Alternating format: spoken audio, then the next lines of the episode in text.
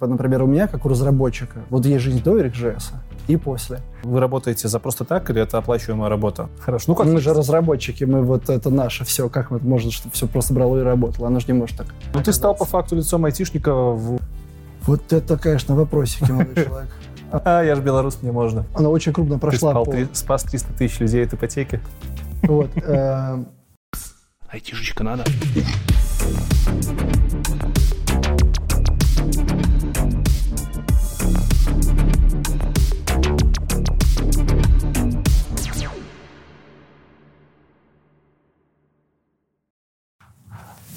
Всем привет. Меня зовут Лекс, и вы на канале IT Борода. Наконец-то я правильно сказал. Обычно я говорю, меня зовут Лекс IT Борода, и вы на канале IT Борода. Короче, сегодня у нас интервью про ваш самый любимый JavaScript, а точнее про Angular. Узнаем, умер он или не умер. Узнаем э, прекрасного гостя. В гостях у меня Глеб Михеев. Здорово. Здорово еще здорово, раз. Здорово, здорово. Будто бы мы три часа до этого здесь не виделись. Хорошо. Перед тем, как про Angular начнем говорить, расскажи про себя, чтобы люди понимали, насколько ты крутой чувак. Где родился? Где учился? Где умер? Внутри. А, в общем, родился в Москве. Нет, давай даже не так, знаешь что? Давай, давай. сначала с того, откуда тебя знают. Потому что уверен, тебя много кто знает. И я, я допустим... твой тонкий намек понял, да. Давай. А, меня могли видеть, наверное, в 10 глупых вопросах. Ты же о них, да? Да, да, да. да. Там, собственно, рассказал про программирование. 10 как... глупых вопросов программистов. Как тебя туда вообще занесло? А, все просто. Мы, собственно, много и платформно дружим со Skillbox, и mm-hmm. у них там была интеграция. Вот. Но не такая, что прям с, с открытой рекламой, а просто был небольшой брендинг. Вот. И у них там было по четырем направлениям, там дизайн, маркетинг, что-то еще, и вот, собственно, программирование. Вот. Вообще история очень прикольная. Типа, я открыл для себя этот э, канал, mm-hmm. где-то за пару месяцев до этого смотрю, думаю, блин, как круто там и этот, и пилот, короче, и кто-то еще, и юрист, думаю, блин, как классно, вот круто было бы там быть. Ну, какая-то такая мысль пару раз тройка проскочила, я ее запарковал, сижу, короче, ничего не предвещает, и мне там пишут ребята, такие, о, привет, слушай, есть там вот такой канал, ты бегал вопросы, я такой, не дочитываю, да. Вот, ну и вот я-то, собственно, Слушай, ну ты стал по факту лицом айтишника в, в глазах у многих. И было лицом бы очень айтишника. классно, да, если действительно И так. сегодня мы поймем, э, стоило ли они того. Ладно. Кроме того, что ты засветился в 10 вопросах, ты еще чем занимаешься вот прямо сейчас, чтобы понимать? Прямо мы сейчас? снимаем сейчас, вот, кстати, музыка играет, сорян, тут так получилось, мы в центре Москвы практически. Это офис, офис твоей компании. Да. Чуть-чуть расскажи, кто ты тут и... Да, смотри, нам, короче, 9 лет. Mm. Я тут сижу с самого начала на роли технического директора. Вот. Мы занимаемся дизайном и разработкой. Ну, если вот так по-простому. Компания да. называется? Бета. Отлично. Вот. Ты... И, собственно, что мы... Э, ну, вообще, в целом, что мы делаем? То есть мы делаем проекты прям ровно под ключ, почему uh-huh. к нам приходят, говорят, вот у нас что-то есть, мы пока не знаем, что как, вот есть какие-то проблемы там, да, или приходится с предполагаемыми решениями. Мы расковыриваем, понимаем, почему они хотят, что они на самом деле хотят сделать, угу. и потом мы уже предлагаем там и по дизайну, и по имиджу, и по разработке. И ты 9 лет в компании? Ну да, с самого основания. А сколько тебе? С какого то Э, 32. Хорошо, тогда давай с детства, где родился, где учился, чтобы понять вообще, когда ты программировал и программировал ли, наверняка. Да, да, смотри, э, родился в Москве. Э, когда я был маленький, я в детстве посмотрел сериал, по-моему, назывался «Хакер» или что такое, мне еще было там буквально там, лет 5-6. И тогда уже такой, блин, это круто, хочется все это дело как-то щупать, трогать, пробовать. Вот, и, короче, ну, здесь, здесь, детства была тяга и играть, и вообще в целом разбираться. Вот, ну, и потихоньку канал переросла в то, что я этим занимаюсь. То есть, типа, я первый сайт, на котором я заработал какие-то более-менее вменяемые деньги, сделал в конце девятого класса. Тогда я заработал 200 долларов. Это тебе сколько, получается, 16-15 было? Да. А-а-а. Вот, и я понял, что, а, а то хобби, которым я занимаюсь, да, а я там до этого там играю всякие игры, делал э, для кланов сайты за внутреннюю валюту или за какие-то небольшие деньги. Тогда уже интернет типа нормально был? Да, вполне. Это 2000-е? Ну, давай посчитаем. Ну, смотри, в мои 15 я начинал делать первые сайты в Беларуси. Э, это меня старше, на сколько? На 5 лет получается? Нет. Тебе сколько? А, на 2, на 3. На 2, на 3. Ну, меня 33 а, ну все, без нескольких месяцев. То есть это да. получается 2000 пятый где-то. Да-да-да, ну что-то угу. типа того, может, даже чуть-чуть пораньше. Отлично. Вот, ну и, короче, как-то все это потом завертелось, я понял, что, ого, смотри, я сделал проект, я заработал 200 баксов для конца девятого класса, это невероятно. Оказывается, мое хобби, которое мне люто нравится, оно еще может быть работой. Вот. Ну и сразу это было для меня таким э, знаком, что смотри, чувак, типа, нравится, круто, и это деньги. Вот, и я начал уже активно искать работу и начал люто фрилить. То есть я, типа, вот где-то там с 9 с 10 класса я уже на самообеспечении сидел. Фрилансил по друзьям или на какой-то платформе? Э, на фрилансеру еще где-то там. Слушай, в тот момент еще был ЖЖ, был. РУ фриланс. Собственно, там, например, познакомился с ребятами из Грейпа. Это наше московское агентство. Сейчас это уже большая сетка Possible. Вот тогда это было Грейпом. Вот. И тоже с ними очень много всяких штук делал. Там вообще все бренды, там всякие акс-эффекты, кальвы, какие-то сансилки, там какие-то табачные бренды. То есть, ну, очень-очень много всякой работы. Ну, ну, почему Лундоса? Ну, вообще в целом проекты. Где-то, например, верстал для... Они, например, делали для акс-эффекта Но это было верстка. социальную сеть. Или ты уже программировал на А, фронт. какой-нибудь? Фронт в целом. Ну, то Фронт, есть, типа, окей. и, и верстка, и JavaScript, и Мгм. вот это все еще. Тогда не было никаких фреймворков. В школе ты учился хорошо или оторванцем был? Чисто Второе. ученый? Второе. Отлично. Куда ты поступил? А, Я поступил на дизайн, потому что когда в тот момент, когда я принимал решение, да, я как любой начинающий вот этот вот веб-мастер, тогда может, был, да. был такой термин, я занимался и дизайном, и версткой, и что-то писал. Почему Мгм. писал, в том числе и на PHP и так далее. То есть не только во фронтенде программил. Вот, и как раз вот за, за полгода до этого я такой, блин, дизайн, круто, интересно, хочу. Ну вот, собственно, я не угадал. И поэтому я со второго курса ушел. А куда ты поступал на дизайн? МХПИ, Московский художественно-промышленный институт. Мгм. На два года тебя хватило, почему На ушел? полтора. А Полтора. потому что я понял, что э, приходя в инст, я там занимаюсь там кучей всего, например, сижу, допустим, там сижу, например, ри- рисую там по 6 по 8 часов подряд там головы каких-нибудь там философов. Ну, какие-то вот эти дискоболы перекрученные. А, то есть А потом- это прям, прям художественный, прям где надо Да, да, да, рисовать, да. уметь все это фигня. Да, то есть там очень много всего, всякой и каллиграфия там, и куча разных А ты всяких это умел поступая? А? Ты умел поступая рисовать? Нет, не особо. Ну, та- та- Окей. там мо- можно было прийти вот как бы Мгм. таким вот чуваком, как я и был. Вот. А потом бежал домой и зарыл день на жизнь тем, что пи- пишу всякую штуку, делаю там анимашки, вот это вот все. И я просто понял, что как-то оно расходится. Вот. И сначала пострадал немножко, порефлексировал, потом понял, что, наверное, нет. Ну, наверное, все-таки. А причем мне это очень нравилось. То есть это реально очень интересно. Вот. Но я понял, что как-то расходится, и я принял решение уйти. И через полгода пошел работать сначала в один стартап, так себе стартап был, там 2-3 месяца поработал, понял, что там ничего особо интересного не произойдет дальше, и ушел уже в NVIDIA. Не NVIDIA, NVIDIA, который делал видеокарточки. NVIDIA, делать видеокарточки, ты ушел фронт, фронтенд разработчиком? Да, да. Уже полноценным прям. Да, конечно.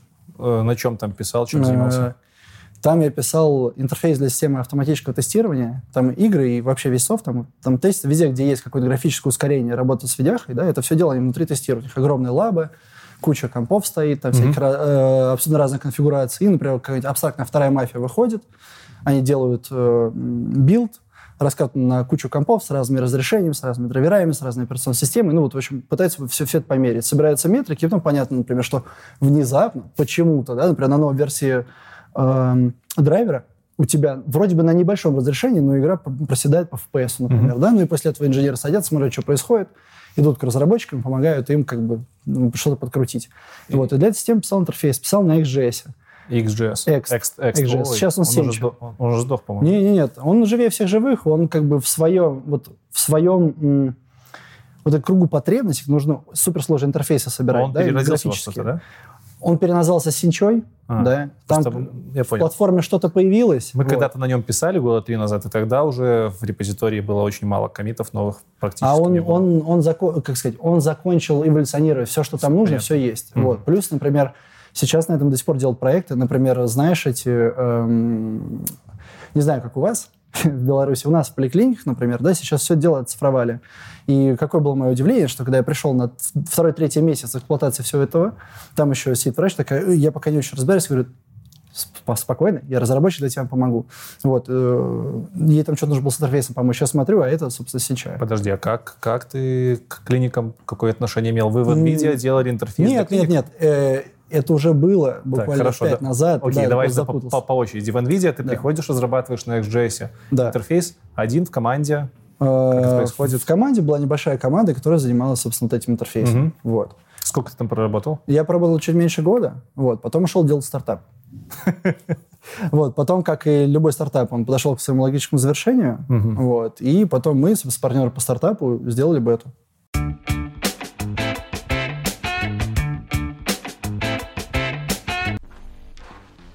Для чего вы смотрите мой канал? Я уверен, что половина аудитории смотрит его для того, чтобы понять, что есть в айтишке и разобраться, что подходит именно вам. И это неудивительно, потому что сегодня IT — это одна из самых быстро растущих и стабильных сфер деятельности. До недавнего времени я не видел на просторах интернета ни одного курса, через который можно было бы просто разобраться, что у нас есть и куда податься. И вот свершилось. Geekbrains совместно со Skillbox запустили курс «Разработчик». Курс подойдет новичкам, студентам, школьникам и всем тем, кто хочет сменить свой вид деятельности. И рассчитан он не только на познание в программировании, ведь разработчик в современном мире это гораздо более обширная профессия. По сути, это создатель продукта. И, соответственно, на курсе вы узнаете, чем занимаются программисты, тестировщики, бизнес-аналитики, проектные менеджеры и продуктовые менеджеры. Все те, кто отвечают за создание продукта.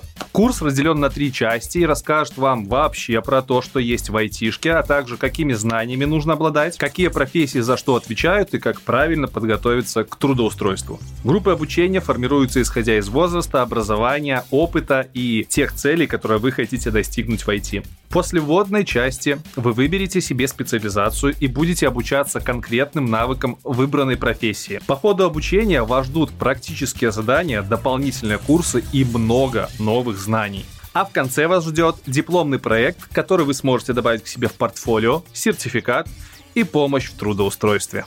Так что проходите по ссылке в описании, ознакомливайтесь с курсом и открывайте для себя мир IT. Погнали!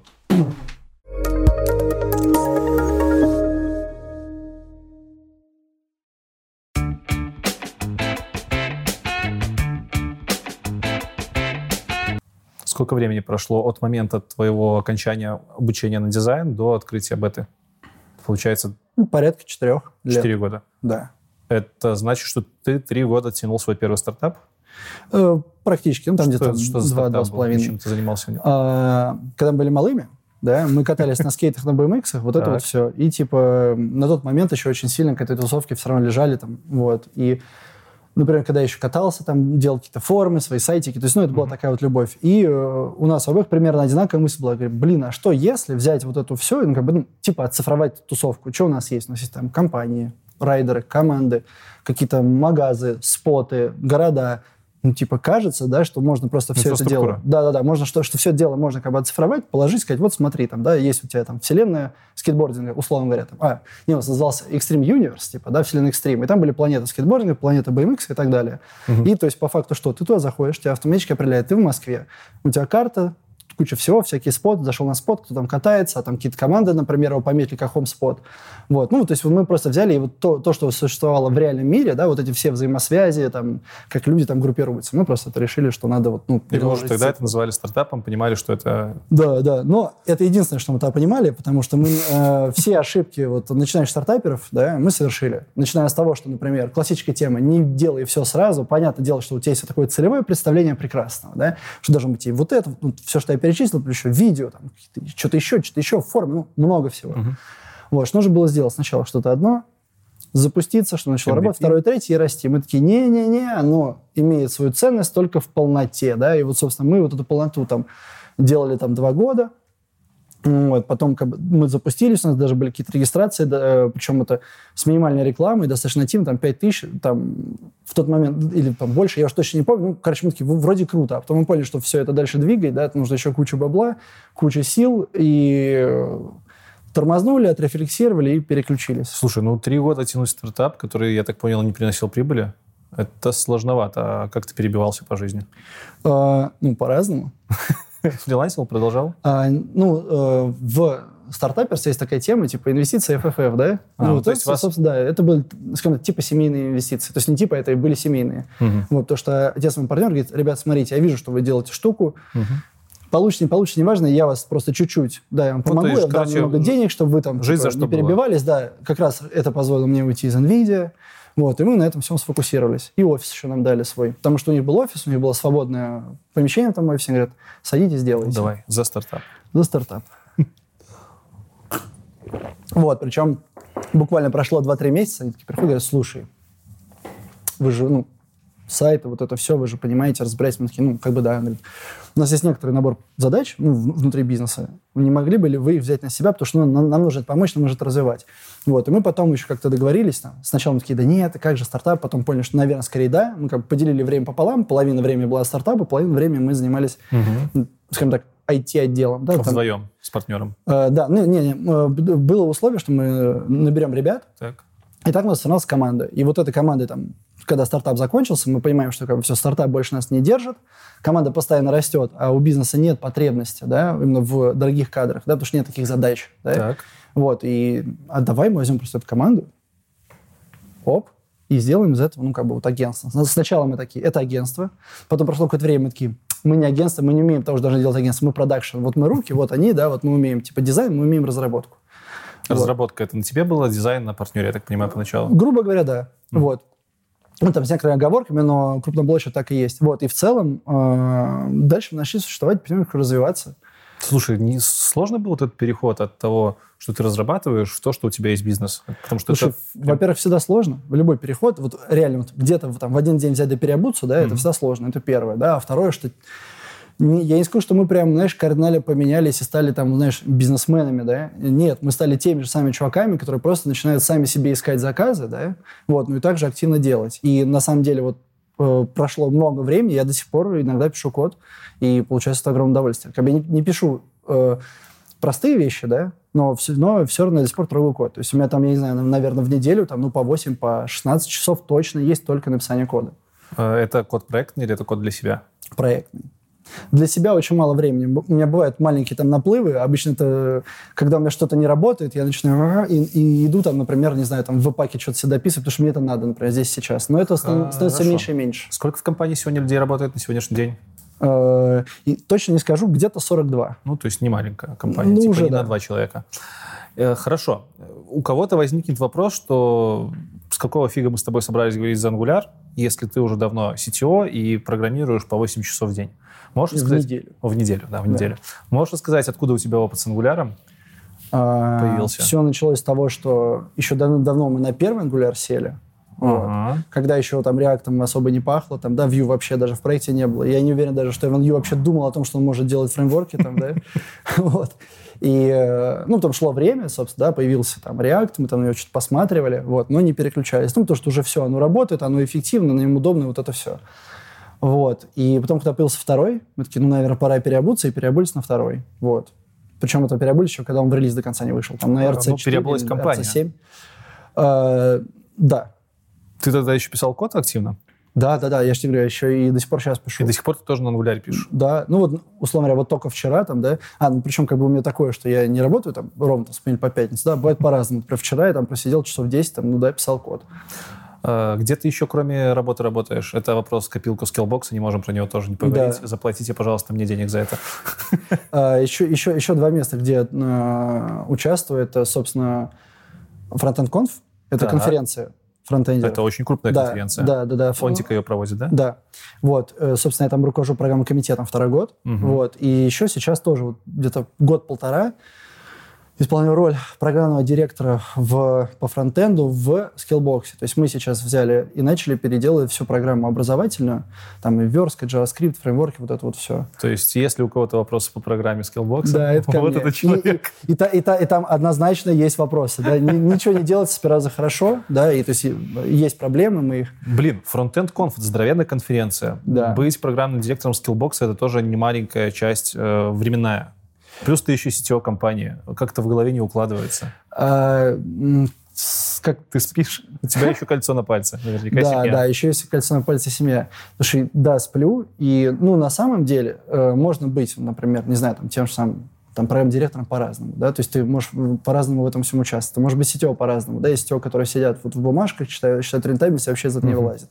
Есть, которые там, вот, знаю, как я, там, я, я например, вот именно непосредственно вот обязанность исполняю, ну, условно говоря, там, типа день в неделю на самом деле, да, потому что, ну, остальное там, всякий, всякий движ там, и вот э, есть и клиентские проекты, например, там сейчас мы э, вошли в продуктовую команду Росбанка и помогаем им там перезапускать свой интернет-клиент-банк как раз на Ангуляре. Вот.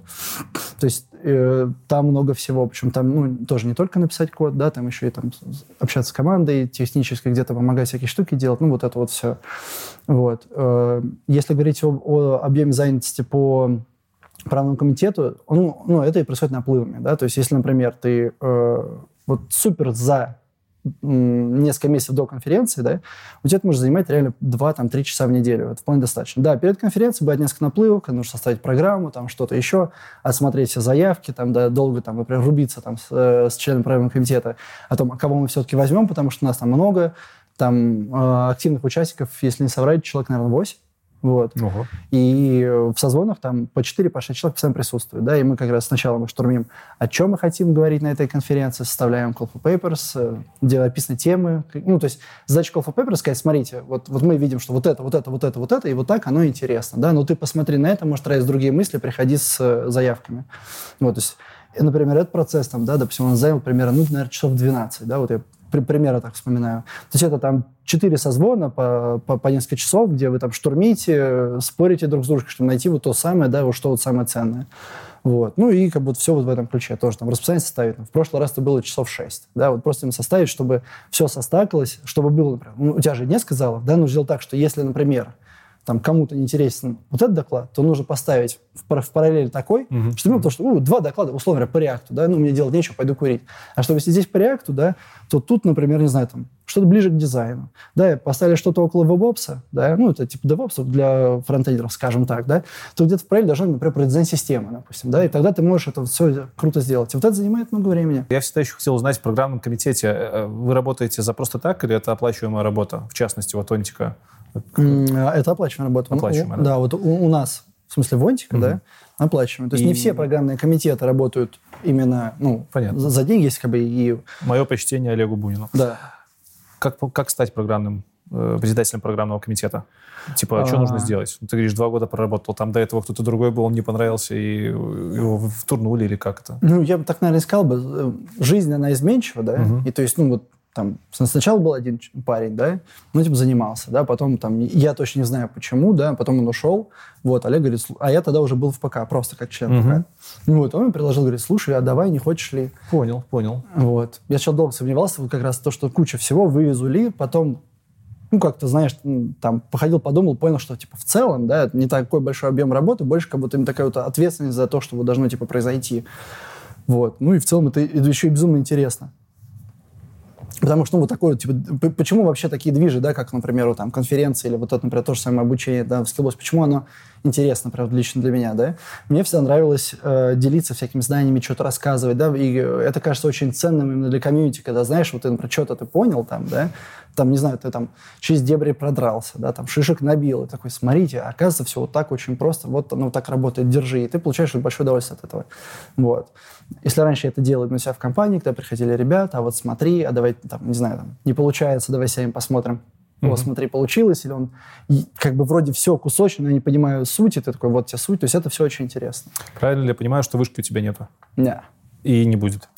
Ну, я думаю, что, наверное, скорее всего, нет. У меня есть, например, такие штуки, что иногда, да, там, например, хочется, допустим, ну, э, увлекает, там, астрономия, да? отдельно, например, там физика. Это просто очень интересные штуки, да, и вот то есть, ты такой сидишь и думаешь, блин, вот очень хотелось бы, вот просто потому что это нравится, да. Я, например, объективно понимаю, что времени, да, что вот такое, да, получить нету. Вот, про какое-то именно а, разработческую вышку, да, тоже, наверное, было бы круто, и это было бы поспорим в работе, да, но объективно для разработчика это не является вот ну, как бы блокирующей вещью. Слушай, да? ну ты же сейчас составляешь программы для скиллбокса, для кучи людей, которые да, но это практические программы. Я не захожу на территорию академического знания, потому что это не моя территория. Ну, как насчет каких-нибудь там computer science, алгоритмы, структуры данных? У нас есть отдельные ребята, которые этим занимаются. Например, если мы говорим о программе, которая там два года происходит, да, где там все учат. Сначала там какой-то просто версточки чуть-чуть, JavaScript чуть-чуть, смотри, уже получается, ты можешь там стажироваться. Там, второй, например, год там наваливается всяких штук, типа оптимизации, там, сборки. Ну, начинается, в общем, какой-то потихонечку хардкор, да. А дальше там уже всякие Ionic 'и, Electron 'ы, TypeScript 'ы, и вот поехали, да. То есть вот здесь, например, да, это моя область экспертизы, да, потому что это то, что я практикую, mm-hmm. здесь как бы нету ни конфликта, ни проблемы, да. То здесь самое главное дать хорошо практику, да, помочь там э, авторам, которые непосредственно снимают каждый из курсов, да, найти вот тот самый необходимый объем. Всегда, всегда можно взять, например, то же самое там JavaScript, либо его на 5 академических часов это сдать, и получится полное фуфло. Либо раздуть на 100, и это будет просто ну, не то, что нужно. Да? Вот этот оптимум найти. Да? Вот. А если говорить об алгоритмах, то есть отдельные ребята, которые тоже снимают э, нам небольшие курсы, и которые идут вместе в, в эту программу. Вот. То есть тут главное просто не врать себе, да, потому что, ну, типа, кто я такой, чтобы говорить за алгоритмы, Ай, если хорошо, есть вот такие хорошо. прекрасные чуваки. Слушай, ну это круто. Это круто, что ты не лезешь там, где, в те области, в которых ты не являешься. Слушай, обосраться легко. Ну да. Ну, типа, легко обосраться. и Привет, это как бы- Каха. И это как бы абсолютно, ну, это просто неправильно, да? Согласен. Ангуляр. Angular. Давай начнем с того, что ты немножко расскажешь про историю возникновения ангулярчика, а дальше поедем по вопросам наболевшим. Да, ну смотри, к истории я отдельно готовился, буду краток.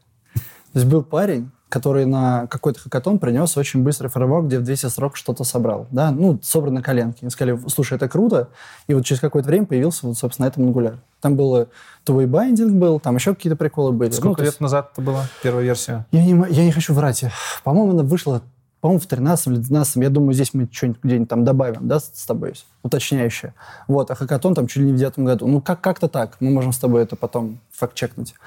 Вот. Ну и, собственно, все, он появился, и его за, задоптил э, Google. Сразу же, с первой версии. А вот я засомневался, знаешь, когда я сказал про задоптил Google, по-моему, по-моему, я тебе не скажу. Но они точно писали свои всякие штуки на нем. До сих пор какая-нибудь там Google Аналитика или какие-то такие штуки, да, старые, скорее всего, они еще где-то внутри частично написаны на первом ангуляре. Ну, сегодня же Angular Сегодня, да, однозначно. Сегодня просто он, он, он сидит у них на обеспечении. Отлично. Первая, вторая версия. Расскажи, в чем их э, глобальная разница, потому что не все будут понимать. Первая версия Angular. А, И вторая да, версия Angular. смотри, а, глобальная разница, ее на самом деле не так много, да, то есть, типа, первая, первая, да, что, а вторая написана на TypeScript по дизайну. Это первое. И самая большая разница. Вот, что очень прикольно, да, что у тебя не снаружи типизацию прилепили, а сам фреймворк изнутри. Вот. Второе, то, что во второй версии для того, чтобы делать всякую там реак- э, асинхронщину и следить за состояниями, там, короче, используется реактивщина, да, и RxJS используется. И вообще, на самом деле, это супер круто, то, что они его втащили да, во фронтенд и так его популяризировали, да, потому что сейчас получается, что благодаря э, Angular о нем больше говорят, думают, там, и в контексте React, и во Vue, там, например, когда я там сажусь к нашим ребятам, а мы еще тоже на Vue пишем, сажусь писать что-то сложное, я такой, типа, затаскиваю RX, и у меня там все начинается. И вообще, типа, например, у меня, как у разработчика, вот есть жизнь до RxJS и после. Потому что разница просто кардинальная. То, как ты пишешь. Если мы представим, что есть какая-нибудь например, карта, которую можно крутить, вертеть одним, там, двумя пальцами, зажать Ctrl, что-то выделить, там, что-то там перетащить, при этом какие-то события происходят. То есть, все, то есть вот это все, да, менеджерить практически невозможно. Ну, типа, вот, как бы, классически, там, на Ну, про, колбеках. RX, про RxJS... мы- Блядь, что с языком? Про RxJ... RxJS. Про RX. RxJS мы еще чуть-чуть дальше поговорим. Э, давай к разнице. Окей, Да. RxJS, понятно. И в целом, ну, в целом кардинальная разница, ну, на самом деле, все. А компонентная ориентированность? А, ну, еще, говорят? они, да, да, они, он и тогда тоже был все весь с компонентами. Ну, там сначала были типа директивы, потом изделия выделили в компонент, но это все детали. То есть в целом он был примерно такой же. Вот. И еще есть разница, то, что появился э, AOT, AOT-компиляция. Э, ну, для тех, кто не в теме, ahead of time. То есть когда у тебя в продакшн летит не шаблон, а летит уже скомпилированный JavaScript код. Вот. А первая версия, она была прям как есть, так и летела, Да, она была как JS-файлики. есть. И, например, поэтому ты мог зайти на страничку, сначала там все было с интерполяцией, на секунду моргало и становилось нормальным, например, да, потому что была отдельная страница, он поверх просто бутстрапился. При этом, например, как еще дом-манипулятор, они используют jQuery Lite под капотом. Ух ты. Ну, потому что он, типа, круто работает, объективно, да, простой. Просто он был побритый, он не все умел. а Ну, Правильно то, я нужно. понимаю, что как раз-таки из-за отсутствия АОТа в первой версии не нужна была нода? А, Ты, наверное, хотел спросить про то, что первый не умел э, сервер-сайт рендеринг, и поэтому, собственно, ну... Ну, я извините. скорее к тому, что на ноде, вроде как через ноду ты компилишь э, TypeScript Ну, свой да. кодярник, да? Не, в, в- в- в этом- в этом плане, да. Ну, то есть, да, его можно было просто сидеть цепануть, и он уже работал. Конечно, там, как только появился ВП, как только появились галпы, гранты, все тоже все равно компили. Это вообще, типа, сборщики, это отдельная история.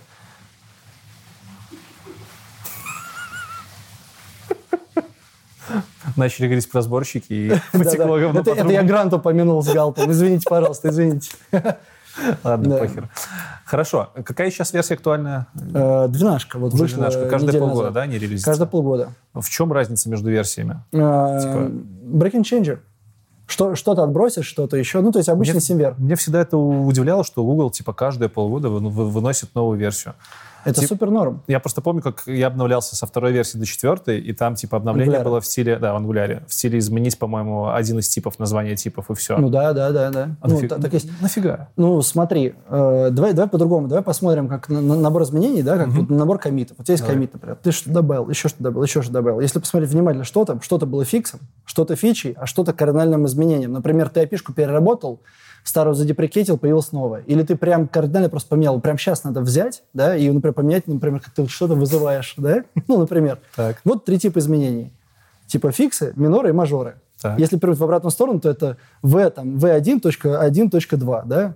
Не, ну я понимаю, первый? ты говоришь Ну про вот. мажорную версию, которая, Да. брек- скорее всего, э, включает в себя э, breaking change. Ну вот, Изменения, да, которые да, да. ломают твой предыдущий код. Поэтому в целом тебе, и, и поэтому тебе и нужно апать версии, да, ну, скажем так, тебе нужно. А потом ты просто говоришь, слушай, давайте мы просто примем какой-то цикл. Блин, ну breaking change в языках, допустим, программирования приходят там раз в несколько лет. Это не языки программирования, мы о фреймворках. То есть для фреймворка это нормально, когда раз в полгода прилетает какое-то изменение, которое может тебе сломать что-то, что было Конечно. Ну, ты, ты же волен, во-первых, не обновляться. Во-вторых, у тебя есть понятие LTS, ты можешь сделать версию какую-то, да, которая там стабильно будет долго поддерживаться. И туда, например, там security фиксы какие-то, еще небольшие фиксы. А, в Angular есть LTS. А, Надо смотреть их в roadmap, там, по-моему, объявляли, да, LTS, Окей. восьмую, десятую, вот типа того. Вот. Ну и типа это супер нормально, когда они говорят, слушайте, вот мы чуть-чуть там что-то внутри покопали, и оказывается, что если ты используешь там какую-то хрень, например, там ViewChild, условно говоря, да, то теперь нужно вторым параметром везде поставить статик э, false по дефолту. А если ты знаешь, что ты- у тебя не будет, например, шаблон перестраиваться, поставь э, статик true, и тогда у нас просто быстрее будет работать э, компилятор. Ну, я имею в виду компилятор в, в плане уже самих компонентов, а не самого фреймворка. Вот, ну, например, такая штука, да? И да, получаешь, что прилетает небольшой change. Вот, плюс, например, для того, чтобы для тебя это не было зашкваром, у них есть миграции. То есть я, я пишу ng-update, и он понес весь мой код лопать, он его разбирает на ST, что нужно сам добавляешь, нужно выкидывать. То есть в целом, типа, если ты казуальный программист, да, вот, то и, и э, хардкором не пользуешься, ты это вообще не почувствуешь. У тебя просто спокойно мигрирует. Вот. Еще ребята рассказывали, мне это супер понравилось, что каждый раз перед э, релизом версии они такие, у нас внутри 600 проектов примерно крупных там, в Гугле, на ангуляре. Вот мы сначала их все мигрируем, а не ок, а потом уже это отчуждаем в сторону комьюнити. Выглядит честный подход. Конечно, все так круто звучит, да, но на самом деле есть некоторые моменты. То есть он, э, у него есть и слабые стороны, и иногда где-то что-то не дорабатывает, иногда где-то вроде бы задекларировано, что работает, берешь, но в твоем моменте не работает. Ну, ну, к примеру, мы там пользуемся стилусом как э, препроцессором. Он самый непопулярный. Стилус — это библиотека. Э, препроцессор. Препроцессор. Да-да-да. То есть есть там SAS, Мгм. LES, SAS, LES. стилус.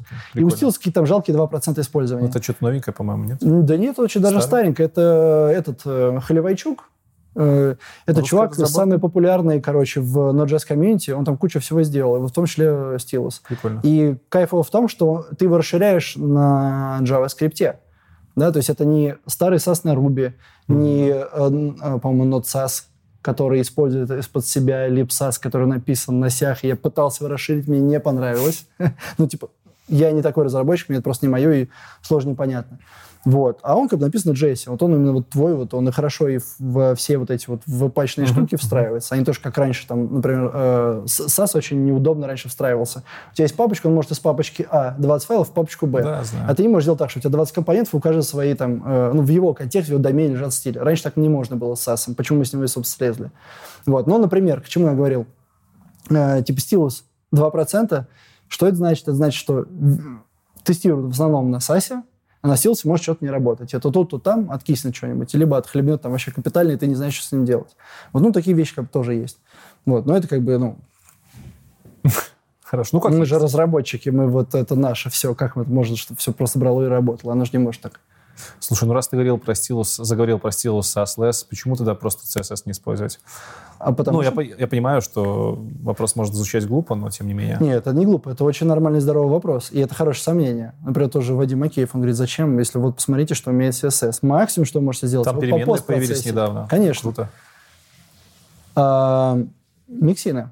Ну вот, например, представим ситуацию, да, вот, допустим, когда у тебя креативная верстка, у тебя очень много графики, да, и вот как было бы круто, если я написал бы просто условно не бэкграунд, двоеточие URL, там, там ширину померей, э, высоту померей, а 2x от 3x есть, если есть, допиши руками. Ну, типа, я человек ленивый, да, вот я очень ленивый, поэтому я хочу как? Я пишу, например, не бэкграунд, а image box и название картинки. Он ее сам найдет, Снимем с ним размеры, если есть 2х добавить 2х под ретину, если есть 3х добавить 3х под ретину. Вот эту всю магию ты можешь делать на препроцессоре, да, это как бы их сильная сторона. Опять же, у тебя есть какая-то математика на ремах, да, сейчас там Tailwind пришел, он говорит, слушай, смотрите, у нас тут немножко все по-другому. И он прекрасен, мы на него, кстати, переезжаем чуть-чуть.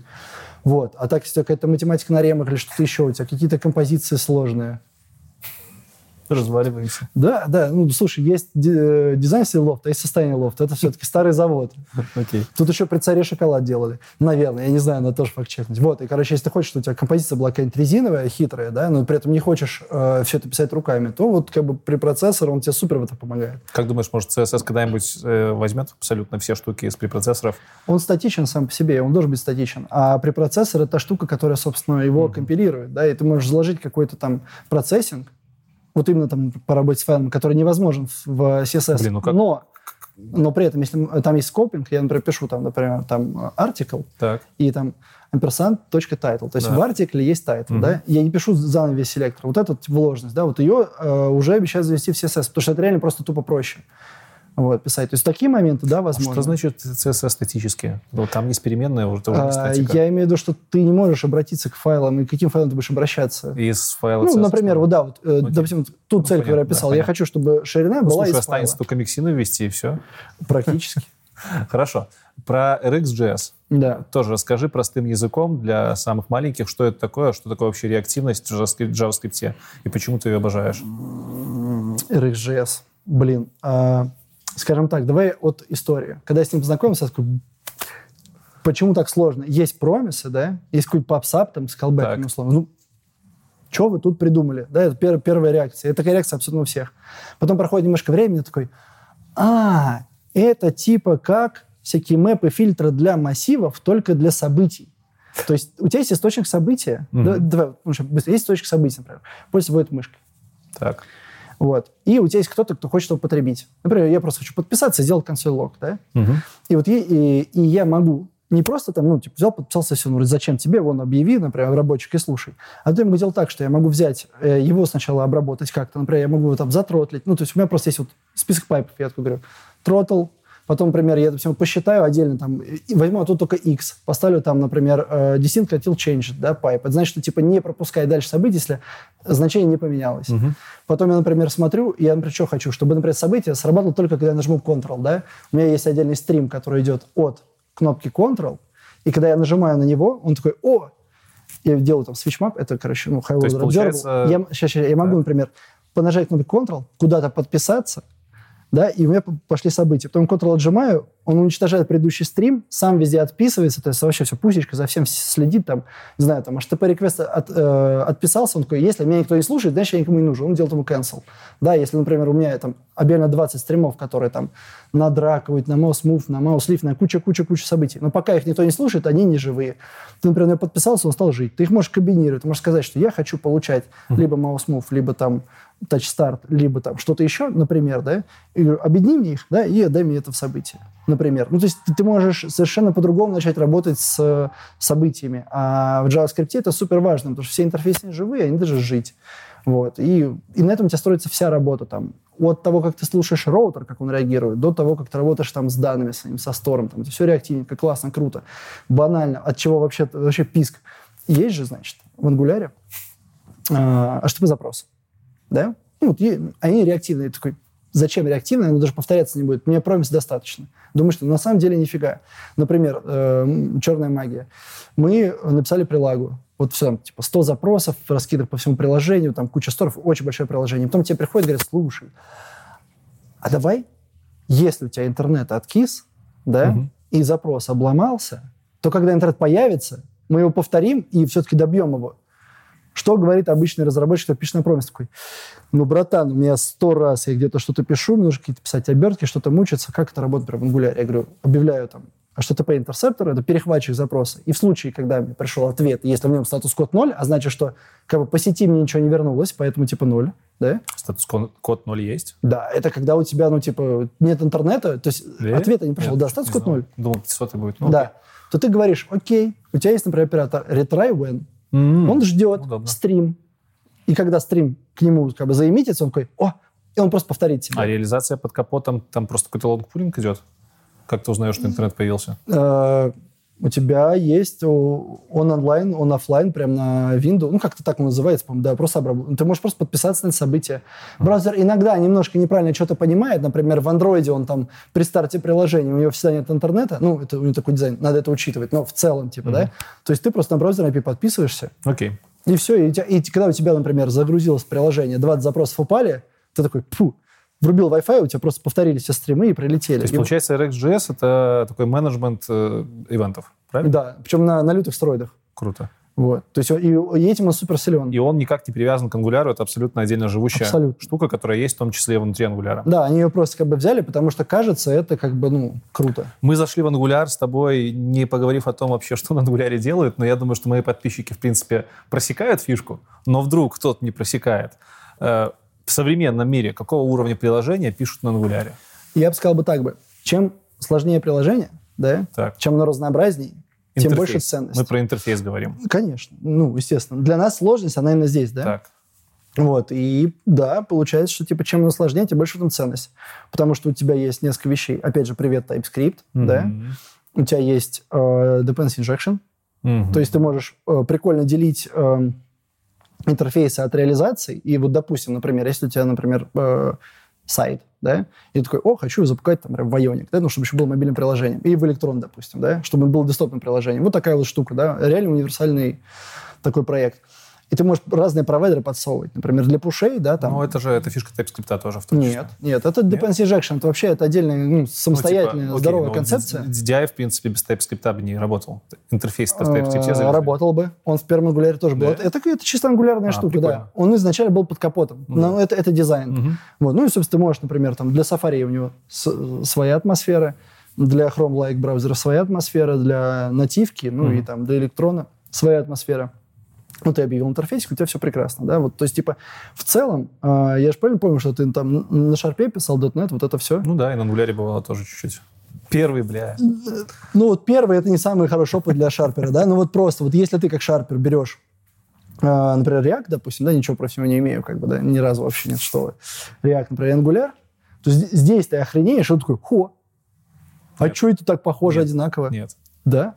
Ну, я начинал работать с React в той версии, когда он уже TypeScript поддерживал, и было проще. Я скорее больше об идеях, просто когда ты там садишься, да, а, у в тебя этом плане, как да, бы да. везде классы, как высокоуровневому модули, программисту из мира ООП, конечно, Angular был прям Да, идеальный. да, да, то есть все на декораторах, тебе все mm-hmm. понятно. Вот, ну, как в обратную сторону. У меня тут было... Но это и минус. Те, кто не в парадигме ООП, хорошо не застоялись там, им будет очень сложно все понять. Да, конечно. Ну, он по, по праву входа, он больше, спора mm-hmm. нет. Но из стороны, прикольно, если уж чувак кто вошел, то, скорее всего, он чуть лучше умеет программировать, чем тот, который React две недели, он реально может что-то делать, да? Таких реакторов как бы полный хедхантер, да? Ну, и Okay. Вот. Это не значит, что ангулярщик надо на собесе челленджить, да? То есть, ну, типа, вот классический собес такой, что такое компонент, что такое сервис, а как это, а как то работает, а почему, а как, как изменения там ищется. Ну, то есть, типа, все это все равно нужно проходить. Вот. Но это, это такая, знаешь, это полемическая немножко тема. Просто хотел сказать вот что, что был прикольный опыт. Типа, я и Java, мы никогда не встречались. Вот, и тут... Это то есть ты тот самый программист, который не про Java, но на Angular разрабатывает. Да, да, да, да. Вот. И потом мне как-то, ну, потребовалось там... Э, а, была задача разобрать э, MS Project файл. Так. И э, из нормальных open source лип была только под Java родная и пару портов. Я такой сначала, ну, давай Java пока обойдем, попробовал Sharp. Мне вот как не понравилось. Мне не понравилось, вот Nugget не понравился. Ну, немного что там не зашло. Можем об этом отделе потом подискутировать. Но потом я такой, окей, два часа э, шарпа, хорошо. Причем понравилось, как, например, э, достаточно бодро ставится Netcore, нормально тебе там э, скафолдит прилагу, прикольно. Потом я такой, окей, а что с Java? А с Java я за два часа закончил, как бы, да, я сделал микросервис, который пользуется этой фигней, который публикует API-шечку, JSON API. Она такая, она такая прям, ну, как бы близко, как сказать, удобная. Вот, и это получилось так, что, ну, поскольку Angular вот эти такие штуки привил, потом я смотрю, там в целом то же самое. Ну, как бы вот типа как-то вот так я мог бы это описать. Это прикольно. И оно работает в обратную сторону, потому что когда ребята джависты садятся, они такие, Ха. как бы типа, я до конца не понимаю, что это, но вот я щупаю, оно вот знакомых как бы очертаний, мне понятно. Вот это прикольно. Про фреймворки продолжим. Nest.js там нас попросили поговорить. Почему? Почему в контексте этого а, разговора сейчас нужно сказать про Nest.js? Да-да-да, смотри. Nest, Nest, не Next. Nest. Nest, Nest. Nest, Nest, да. Так. Как бы нода, штука прикольная. Вроде как такие фронтендеры, ей, давайте делать сервера на ней.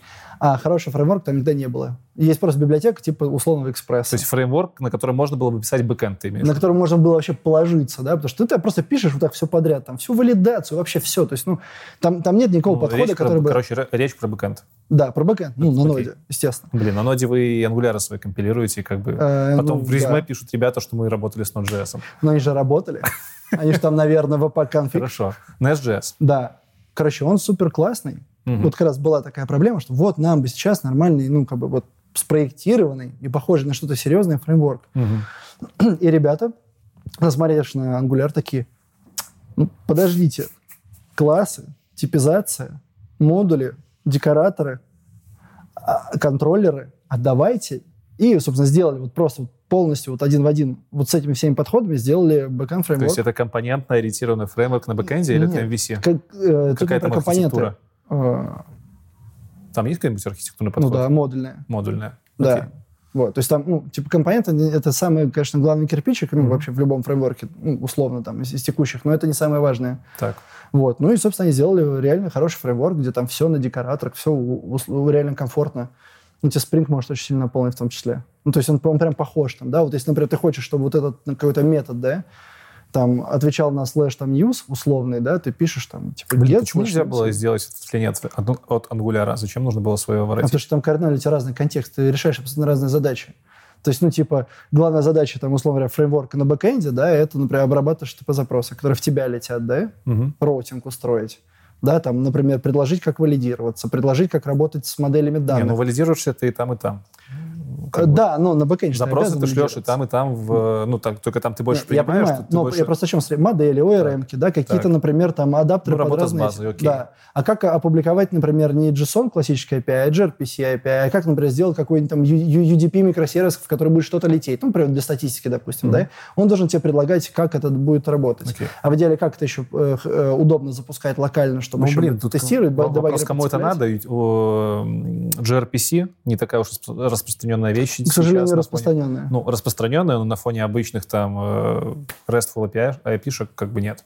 Ну, я, я думаю, что у каждого третьего, чтобы не соврать, в э, огороде микросервисов там их будет gRPC, скорее Окей. всего. Поэтому в целом ну, мы же и говорим да, о том, что фреймворк должен не просто уметь там, да, там JSON ответить, который ты сам Ну, ясно. просто стринги получается, Nest.js, он взял принципы из Angular, и, в принципе, благодаря Angular, наверное, развился. Я так понимаю. Э, наверное, принципы взялись скорее, скорее, Хорошо. да, там есть вот это вот. Э, Расскажи, пожалуйста, про state management в Angular. Как он работает?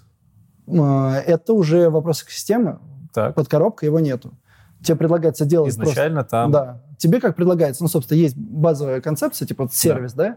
Ну, если ты начинаешь усложнять, это просто синглтон, который ты, по идее, получаешь, Мгм. да? Соответственно, ты можешь через него делиться между там, элементами системы, там, компонентами, в том же самом роутинге, например, при до того, как ты покажешь роут, ты можешь, например, воспользоваться данными из него и, и дождаться, что они появятся. Ну, к примеру. Вот. И это норм, так люди работают, и есть там, есть как бы протагонисты и антагонисты у стейт-менеджмента. Некоторые считают, что нахрен нужен, вторые считают, как же без него. Вот. И то есть антагонисты стейт-менеджмента прекрасно пишут на сервисах. Вот. Но единственное, что там, там нет никакого предложения о том, как данные менеджерить, как, как их загружать, как правильно делать так, а как себя не блокировать, как себя не переписывать. Много-много вот этих вот вопросов, да, которые возникают при работе с состоянием, там они, они отдаются на откуп, ну, по умолчанию. Сначала твоего пользователя, да, ну, типа, делай сам. Ну, не пользователя, а программиста. Ну, смотри, если бы я State приходил из мира. C-Sharp, я бы, скорее всего, вообще не задумывался о state management, менеджменте, потому что у меня там есть сервисы, DI, и я бы все, естественно, пилил на сервисах. Ну, что, да. что, что есть? Не такого. Что- что есть то state management да, Что такое теперь? state management получается в этом случае? Это просто спроектировано на болячках, да, на Так. мозолях, э, явно выраженный какой-то из подходов. Они есть разные, да, но суть. Какой-то подход. Например, мы такие, мы при этом, на- нас зовут такие-то, у нас CQRS, мы вот тоже используем сервисы, но у нас все описано, как делать правильно. Подход Есть так- чего? Подход хранения что? Чего? Информация, информация приложения? Э, да, да, да. Ты да. разверни базу данных, он SQLite, и там все хранит. М, Нет? Я думаю, такие приколи- приколисты у нас тоже есть. Ну, типа, условно говоря. Ну, там, там Ну, нас- почему это плохо тогда? И что есть э, на замену? Ну, в частности, окей, это подводка к редаксу, Ну например. да, например. Ну вот, типа, э, перефразируй, давай этот вопрос перефразируем. Типа, почему э, редакс зашел так людям? И Да, чем почему редакс ценность? зашел, вот эта вся флакс-концепция, Да. вот это вот однопоточного она стейта. примитивная. Она примитивная, она э, по дизайну иммутабельна, да? Вот, то есть ты... э, А, когда ты пользуешься мутабельностью, тебе вообще становится сильно проще, там, условно говоря, искать изменения. Там, да, за React сейчас не будем говорить, там э, Shadow DOM, вот это все. У нас прямо Angular как? Есть дефолтная стратегия, когда Angular ищет изменения на все, что происходит вокруг. Ну, это как раз вот для вот этих вот мамкиных программистов, которые вот только-только-только, да, вот. Мгм.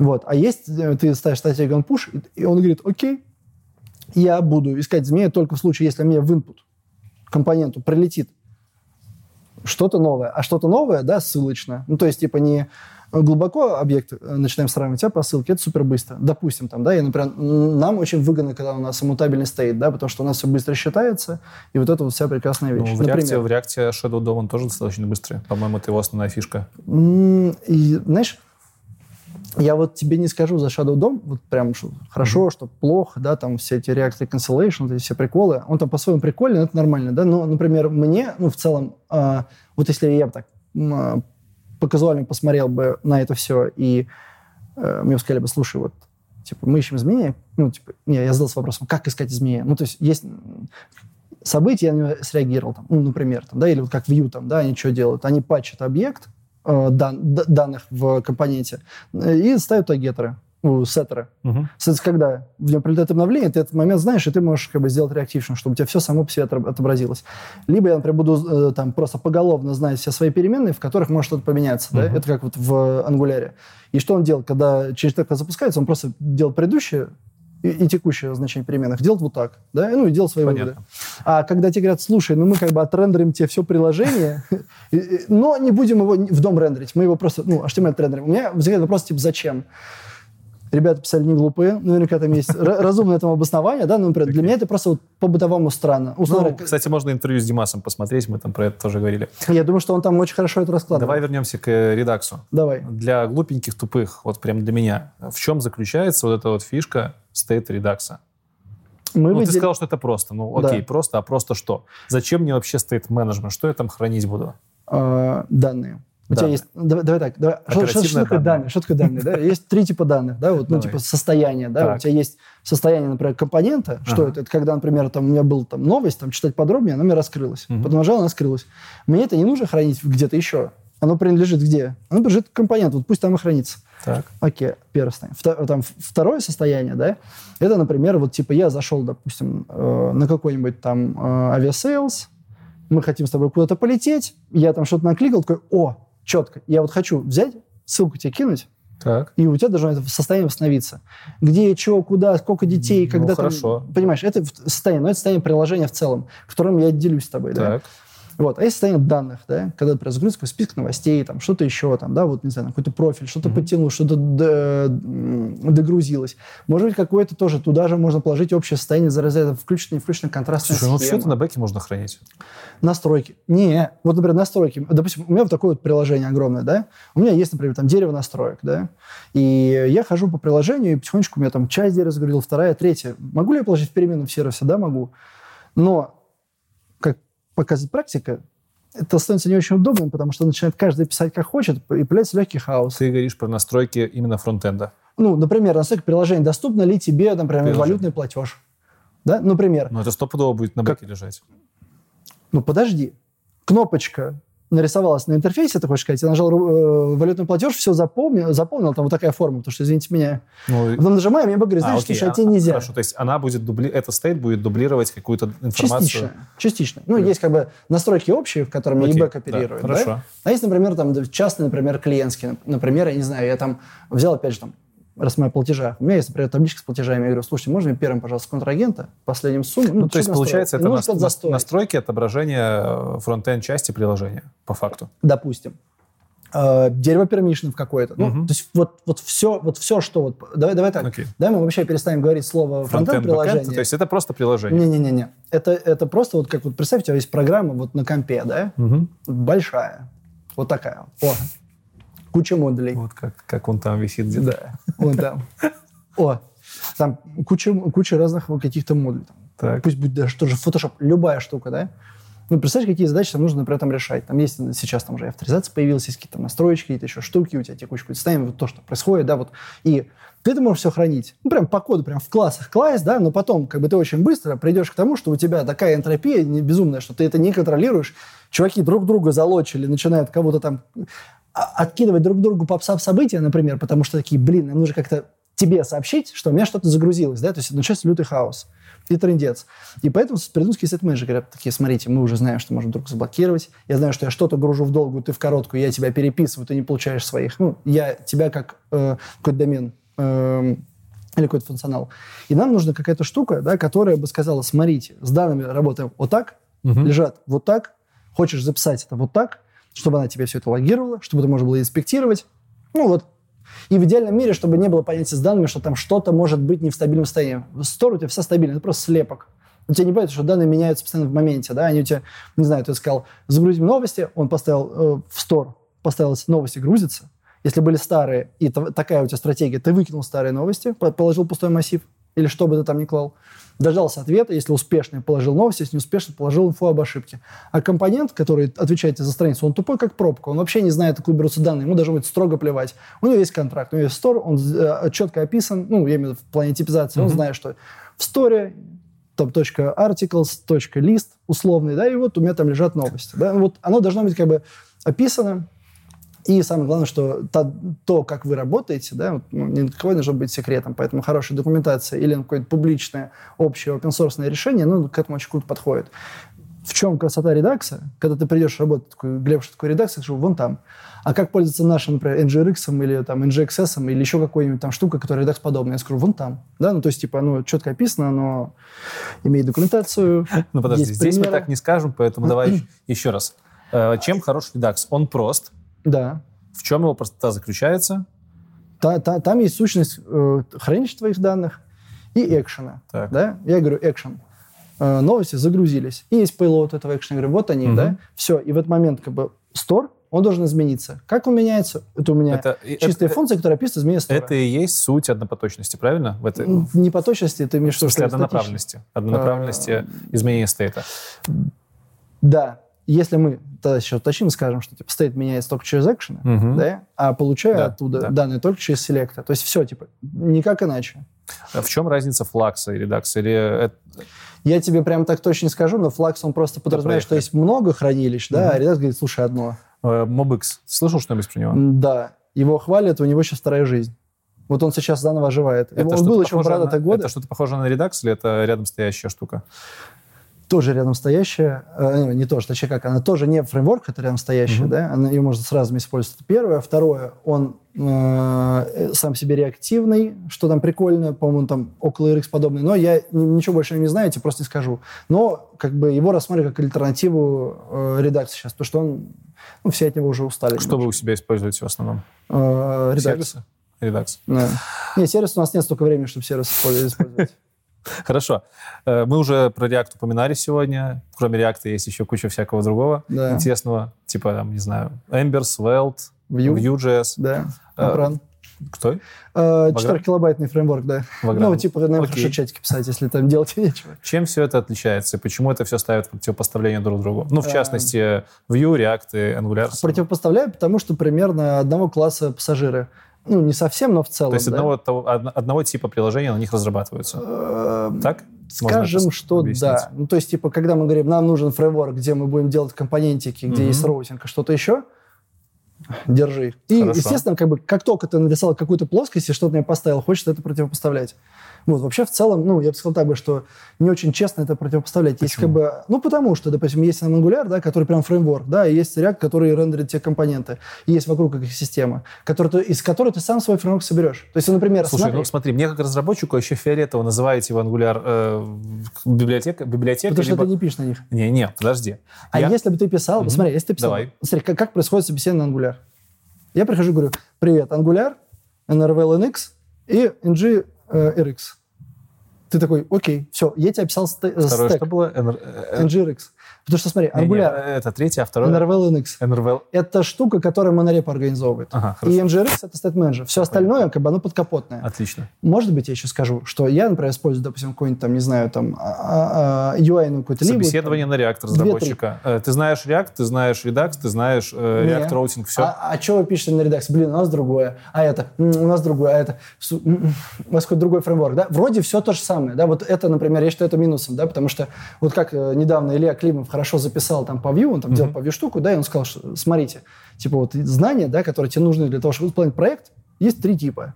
Есть как бы фундаментальные знания, которые у всех одинаковые, да, вот JS там знает, да. Дальше есть как бы знания, которые, э, я специально сейчас верхнюю э, часть, э, это проектно-специфичные, что только в этом проекте были какие-то решения, да. Мгм. И вот их изначально, их только две, да, то есть есть вот база и проект специфичные. И как бы типа прыгая с проекта на проекте, нужно дофига всего учить. Зачем, да? Поэтому по- начали появляться фреймворки. Общие решения, они уменьшают проект специфичные знания, и вот это, это все, это просто фреймворк. Если ты умеешь э, в Angular, то ты умеешь, сука, в Angular, да? А вот в этом проекте мы чуть-чуть здесь навернули. И это все, что ты должен знать, чтобы прийти работать. А И вот поэтому, например, считаю очень например, важным, да, чтобы у тебя в экосистеме были какие-то ну, околостандартные вещи. Например, почему иногда я с опаской смотрю на React, и в смысле на эти, ну, бы не всерьез, иначе им не пользуются бы люди, да, столько людей не могут ошибаться. А если ошибаются, ну что ж, такое бывает, но очень редко. Там конструктор, который они себя собирают. Навер- Наверняка там есть трендовые вещи, да, то есть менее трендовые. Но вот, например, здесь есть вот эта проблема. Почему я говорю, что типа нет не редакс? Ты будешь именно э, номинально по имени каждый, каждое решение называть, да, и оно будет, может быть, не то, на котором я до этого писал, хотя я мог быть прекрасным э, Ну, разработчиком. слушай. Меня вот это, например, смущает. Redux — это корпоративный стандарт уже по факту. Нет, Redux это, это концепция, а есть имплементация. Ну, смотри, у нас только в Angular есть две. NGRX и NGXS. Ну, например. Они оба Redux.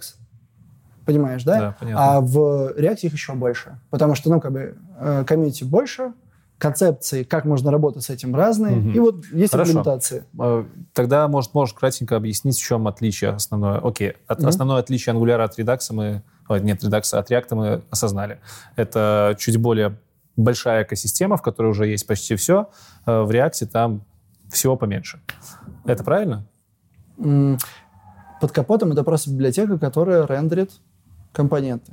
И рядом есть, собственно, тоже э, Ну смотри, если выкинуть кучу-кучу компонент из Angular, это тоже останется библиотека, которая рендерит компоненты. Эм. Если выкинуть роутинг, если выкинуть э, этот state management, то это тоже будет библиотека, Кстати, менеджмента которая... там изначально нету.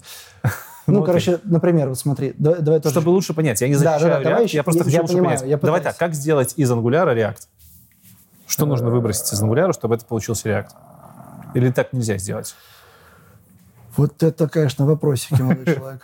А, Давай пока это запаркуем, я подумаю. Я могу Окей. сказать наоборот, как сделать из, э, ну, условно говоря, Или так, давай. Да? То есть Давай. же должен, должен найти себе, например, какой-то там DI-инструмент, да, Мгм. должен RX затащить. То есть ты должен много всего, там начнет тебя подпухать. Но это же нечестно, знаешь, э, я просто вот, например, обсуждая это, у меня легкое ощущение такое, знаешь, просто вот демагогия на пустом месте, ну, потому что это вкусовой момент все равно. да, Это в не демагогия на пустом месте для стороннего наблюдателя, что при, приложение на React, что приложение на Angular, это одно и то же приложение. И люди зачастую не понимают, что, допустим, приложение на React, оно включает в себя намного больше библиотек, кроме React, для того, чтобы оно работало. А на Angular это, по идее, ну, приложение, которое только на Angular работает. Ну, наверное, скорее да, Так. Да? Просто, видишь, тоже э, мне будет до конца неправильно там э, утверждать, что вот React вот ровно так. То есть, как бы, во-первых, кто Ну, я такой, да, для React. Я в React не... Ну, скажем так, я его несколько раз трогал, был такой, блин, прикольно, необычно, FP и все остальное. Я думаю, тут лучше, наверное, даже взять кого-то человека, который на том и том писал, что это на Solare. Хорошо, ты на Vue писал. Да. Чем Vue отличается от Angular?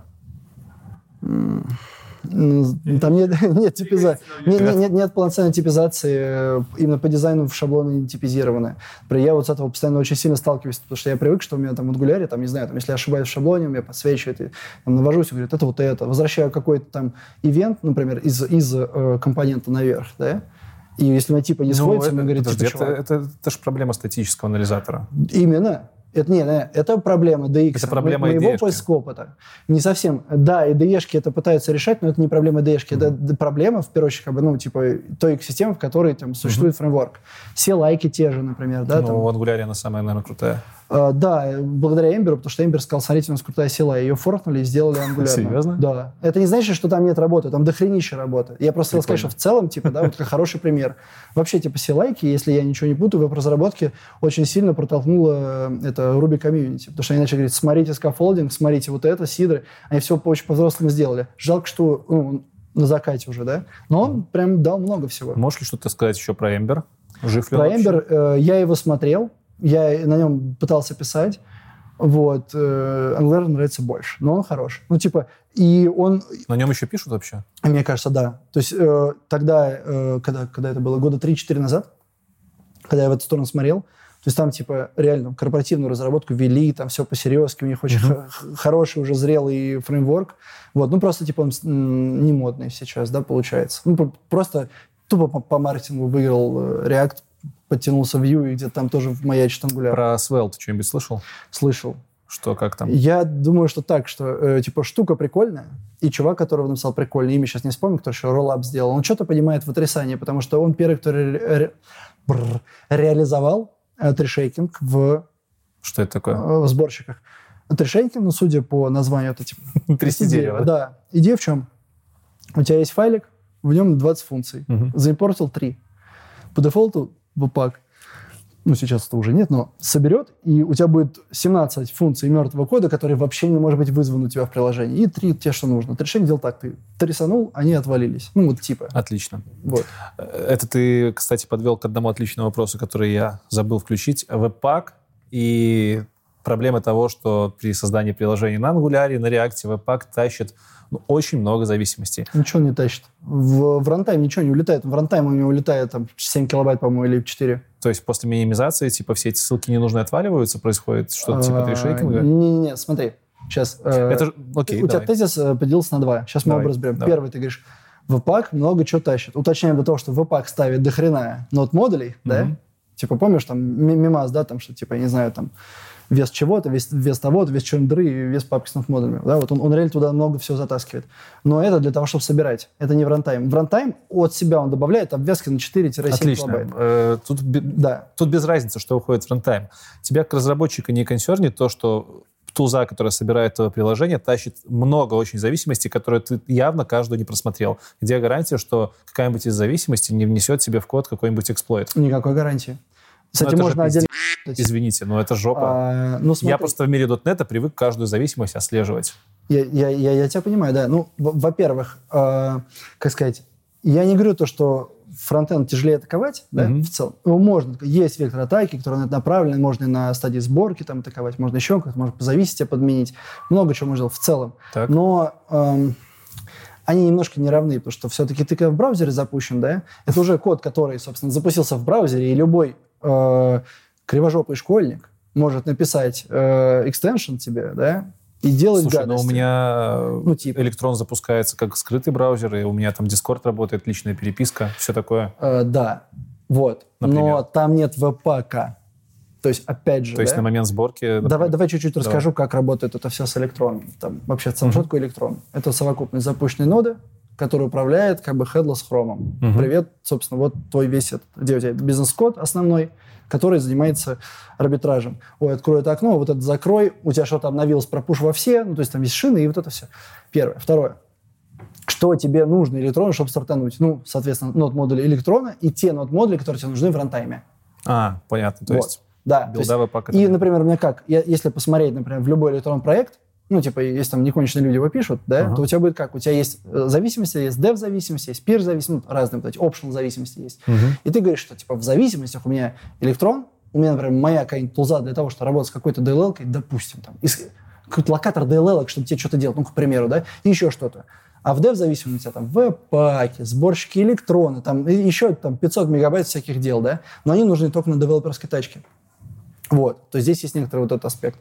А так, можно ли атаковать фронтенд через зависимости, да? Условия, да, можно. Если, например, я каким-то... Вот была какая-то недавняя история у чувака, который э, достаточно ленивый парень, он э, исходники держал прямо на GitHub, ой, не исходники, прости, артефакты э, лежали прямо на GitHub. То есть у него были SRC, он запускал скриптик, дисты менялись, он их коммитил, и удачи. Собственно, кто будет э, на эм, MR смотреть в дисты? Там же Там жопа. там жопа, там место, винегрет. Да. Ну, потому что все минифицировано, вот это вот все, там никто вычитывать не будет. Что произошло с этим пакетом?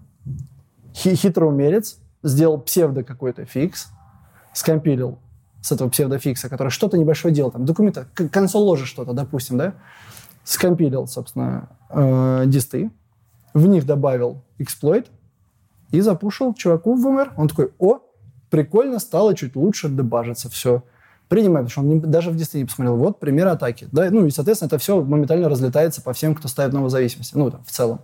Но это можно всячески противостоять. Есть Как? всякие... Ну, например, есть, допустим, там тулза Sneak называется, да? Сник? Сник, да, она нюхает твои э, все зависимости и говорит, о, тут потенциал на это, тут регекс атака, mm-hmm. может быть, тут еще что-то. Ну, например, да. Есть всякие другие корпоративные софты, я думаю, то же самое Fortify, наверное, тоже что-то там может найти. Да, он точно, он ищет по, по JS, он ищет и по скомпилингу. Ну, то есть, типа, ты можешь анализировать свой код, Хорошо. да. Опять же, там есть разные чуваки, которые делают софт, да, вот если ты левую либо нашел, наверное, тянуть не стоит, если ты очень сильно безо, ну, за безопасность. Но ты все это можешь проверять. Назови три самых жирных минуса ангуляра. С плюсами понятно. Есть а, жирный рантайм. А, отлично. Насколько? А, Hellworld приложение там 120 килобайт. Потому что э, дерьмо вытрясается. И, кстати, я сейчас еще об этом Это жирный? А? Это жирный? При нуле Hello World жирный. Okay. То есть, если мы говорим, например, Hello World на реакте, там, да, я думаю, что он там в 40 mm-hmm. запакуется, если не меньше.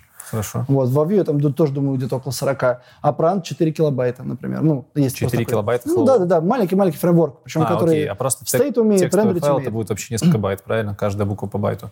Ну, типа, да, да. Okay. Ну, мы говорим о фреймворке все-таки, mm-hmm. да, то есть mm-hmm. э, это тот рантайм, который может базовые какие-то штуки выполнять. Хорошо. То есть там были эксперименты, когда да. брали приватные методы для создания компонента, для чего-то еще, и в, пол, в полтора килобайта собиралось. И когда нам говорили, смотрите, мы сейчас новый рендер херачим, мы такие, полтора килобайта, и ну, все ждем, да, типа, пока не случилось.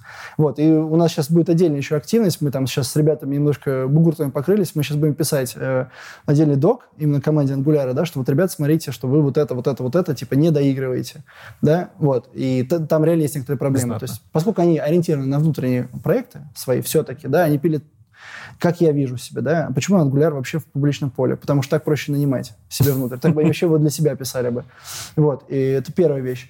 А, вторая вещь, то, что есть корнер-кейсы использования CLI, например, end-to-end тесты в watch-режиме дефолтные там не запускаются. Watch-режим да? это runtime, типа? Да, это типа я запустил end-to-end, у меня все поднялось, потом я файл поменял, у меня быстро все перекомпилилось. А, снова, ну, то есть Перекомпиляция на лету?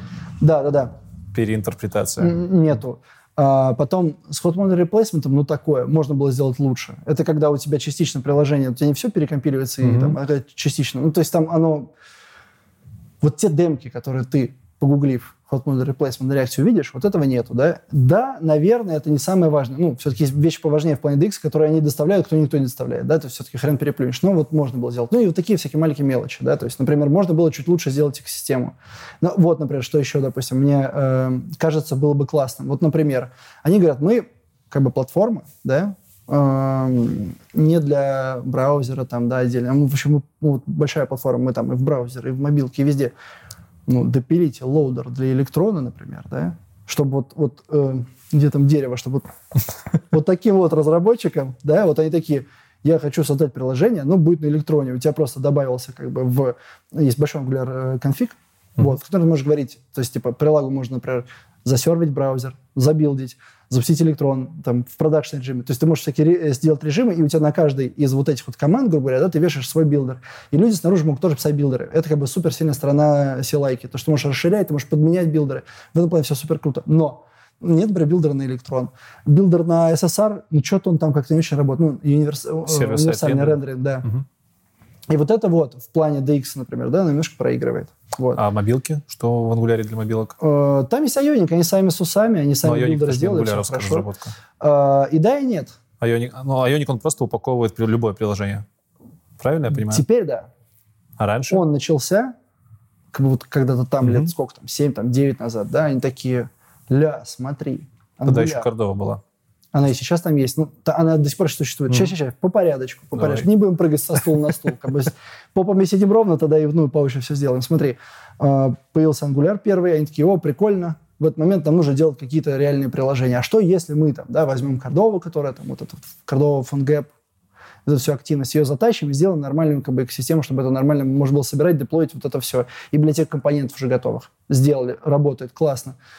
Но компоненты же надо на чем-то делать, да? Угу. Это сейчас появились концепции э, чисто агностичных, э, фреймворк агностичных библиотек. Когда ты собираешь библиотеку, она и в React подцепить можешь, и в Angular, и так далее. Тогда этого не было. Они такие, возьмем Angular, потому что наиболее вот, ну, из того, что тогда было, так что Backbone брать, ну, типа, и взяли Angular. Нафигачили на нем библиотек компонентов, все настроили, как бы сервисы, DI, все очень классно, круто и вообще прикольно. Вот. Потом появился второй Angular, они на него переехали. Допустив несколько там, например, жестких ошибок, они например, решили сами зачем стили собирать, там, собственно, роутинг сделать. Ну, в итоге mm-hmm. они справились, они стали очень э, гармоничным ангуляру не сразу. А потом такие, слушай, ну есть же вьюшник, есть же реакторы, мы их теряем. Давай мы сделаем какие-то шаги в эту сторону. Какие шаги они предприняли? Они сказали, что есть просто отдельный, грубо говоря, сборщик, который собирает любой JS, что, собственно, супер правильно. Первое. Второе. Они сказали, что вот эту библиотеку компонентов мы сейчас перепишем на что-то, что будет агностично, написали собственный э, написали. Это собственный э, фреймворк для создания вот этого фреймворка агностичных штук. И, и, даже не тоже фреймворк, это компилятор. Там он очень похож на э, какой-нибудь тот же там Angular или вот подобные вещи. То есть у тебя есть TypeScript, ты отпишешь output, и что-то там еще варишь между собой, оно прекрасно работает. А потом, когда ты нажимаешь компилить, оно все лишнее вытряхивается, у тебя получается как бы отдельные компонентики. Вот. И, собственно, к чему я это все? Вот это тот Кайонику. сейчас айоник, который сейчас есть, да. И поэтому он раньше был привязан, сейчас нет. Но до сих пор еще есть вот это вот угу. неправильное понимание, что вот он только на ангуляре. Нет. Сейчас на айонике можно писать вообще без всего. Может, что-нибудь еще хочешь сказать про ангуляр? То есть я-то свои вопросы основные задал про библиотеки, про которые я знаю, но я явно mm-hmm. не все знаю. Именно про библиотеки JS. Может, что-то еще есть из популярного? Слушай, То есть, окей, мы поговорили про реализацию редакса. Про что мы еще поговорили? Мы поговорили про Stencil, не Stencil, который да. замена SAS-LS. Pencil. Стилус. Pencil. Не-не-не. Но это, это, это все не сильно лежит к ангуляру все-таки, да? И тут же есть ну, да, такой момент, что есть область ответственности чисто фреймворка, где он там... Вот Давай так, что обычно используется ангуляром вместе, когда пишут типичное приложение? Либо ничего не надо? Да можно ничего вообще не использовать. Ну, сайт менеджмент главное завези. И все. Ну, он слишком много дает тебе в итоге. Хорошо. Из коробки Angular предоставляет абсолютно весь функционал. То есть чаще ты урезаешь Angular коробочный, либо чаще ты накидываешь а ты, что-то э, внутрь? Ты не то, что режешь, он весь разбит по, по этим, по... Угу. компоненты? По пакетам. По пакетам. Да, вот тебе нужны формы, ты такой, оп, Просто формы. подтаскиваешь зависимость. Да, да, нужны анимации, подтащил пакетик. То есть просто вот, ну, и вот, теперь, компонент. и вот теперь объясни мне, блядь, чем это отличается от реакта, в котором ты тоже, если тебе надо роутинг, ты просто подтягиваешь да. react routing. Да, и, и, и их роутинг. Это да, я да. говорю, что дальше там, например, те же сам state management, хотя у нас тоже. DI, ну, например, то же самое DI. Ну, да, согласен. Ну, условно, это, это, это не только все, понимаешь, я не могу так тебе круто сравнить, я просто вижу, что, ну, типа, вот он как бы ты, ты можешь вот чисто в нем работать. Ну, детали. Вопрос, какой там был? Да все, ты ответил. Да. Библиотеки дополнительно для ангуляра, получается, не нужны. Я в, думаю, что в 90% приложений. Не, не совсем. Тут, тут такая штука, что если ты делаешь что-то большое, да. или, например, какая-то, допустим, админка или что-то еще, угу. явно ты не будешь писать собственную библиотеку там, э, ну, компонентов свою. Ну, нафиг ну, поначалу. Да. Ну, там нормальная экосистема, ну, типа и в React, и во Vue тоже есть экосистема с э, библиотеками. Хорошо, а что обычно вы используете для графических, для графики? Там какие-нибудь бутстрапы, материал дизайна? Или что-то есть ангуляровская реализация? Мы как ангулярщики, так. все по-разному. Там библиотек хороших UI, штук 12 Ого. в экосистеме.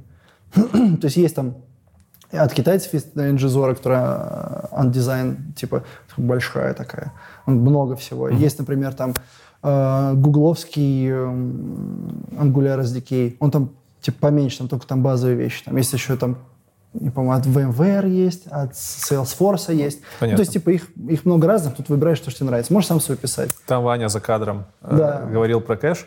Мы про да, Ва- Ваня за кадром он топил за то, что... Э, Ваня за кадром говорил, вот Ваня, иди рассказывай. Когда ты начинаешь пользоваться сайт-менеджером, у тебя открывается некоторое окно э, гибких возможностей. Например, если, допустим, там, вот тот кейс, который Ваня говорит, что если у тебя, например, есть потребность там какие-то, точнее как, если есть какие-то данные, которые не часто обновляемые. Ну, их было бы логично сохранить. Их логично было кэшировать, да, ты можешь в сторе делать кэширование, потом можешь регистрировать эти данные при загрузке.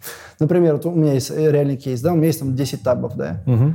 Ну и, например, явно будет глупо, что во всех 10 табах раз в минуту перезагружать, например, там счета. Ну, к примеру. Там, или веб-сокет иметь, да, ты можешь его там шерить. То есть, если, например, мы говорим о веб-сокете, тут понятно, тут как бы никакого ангуляра, никакого сет-менеджера нету.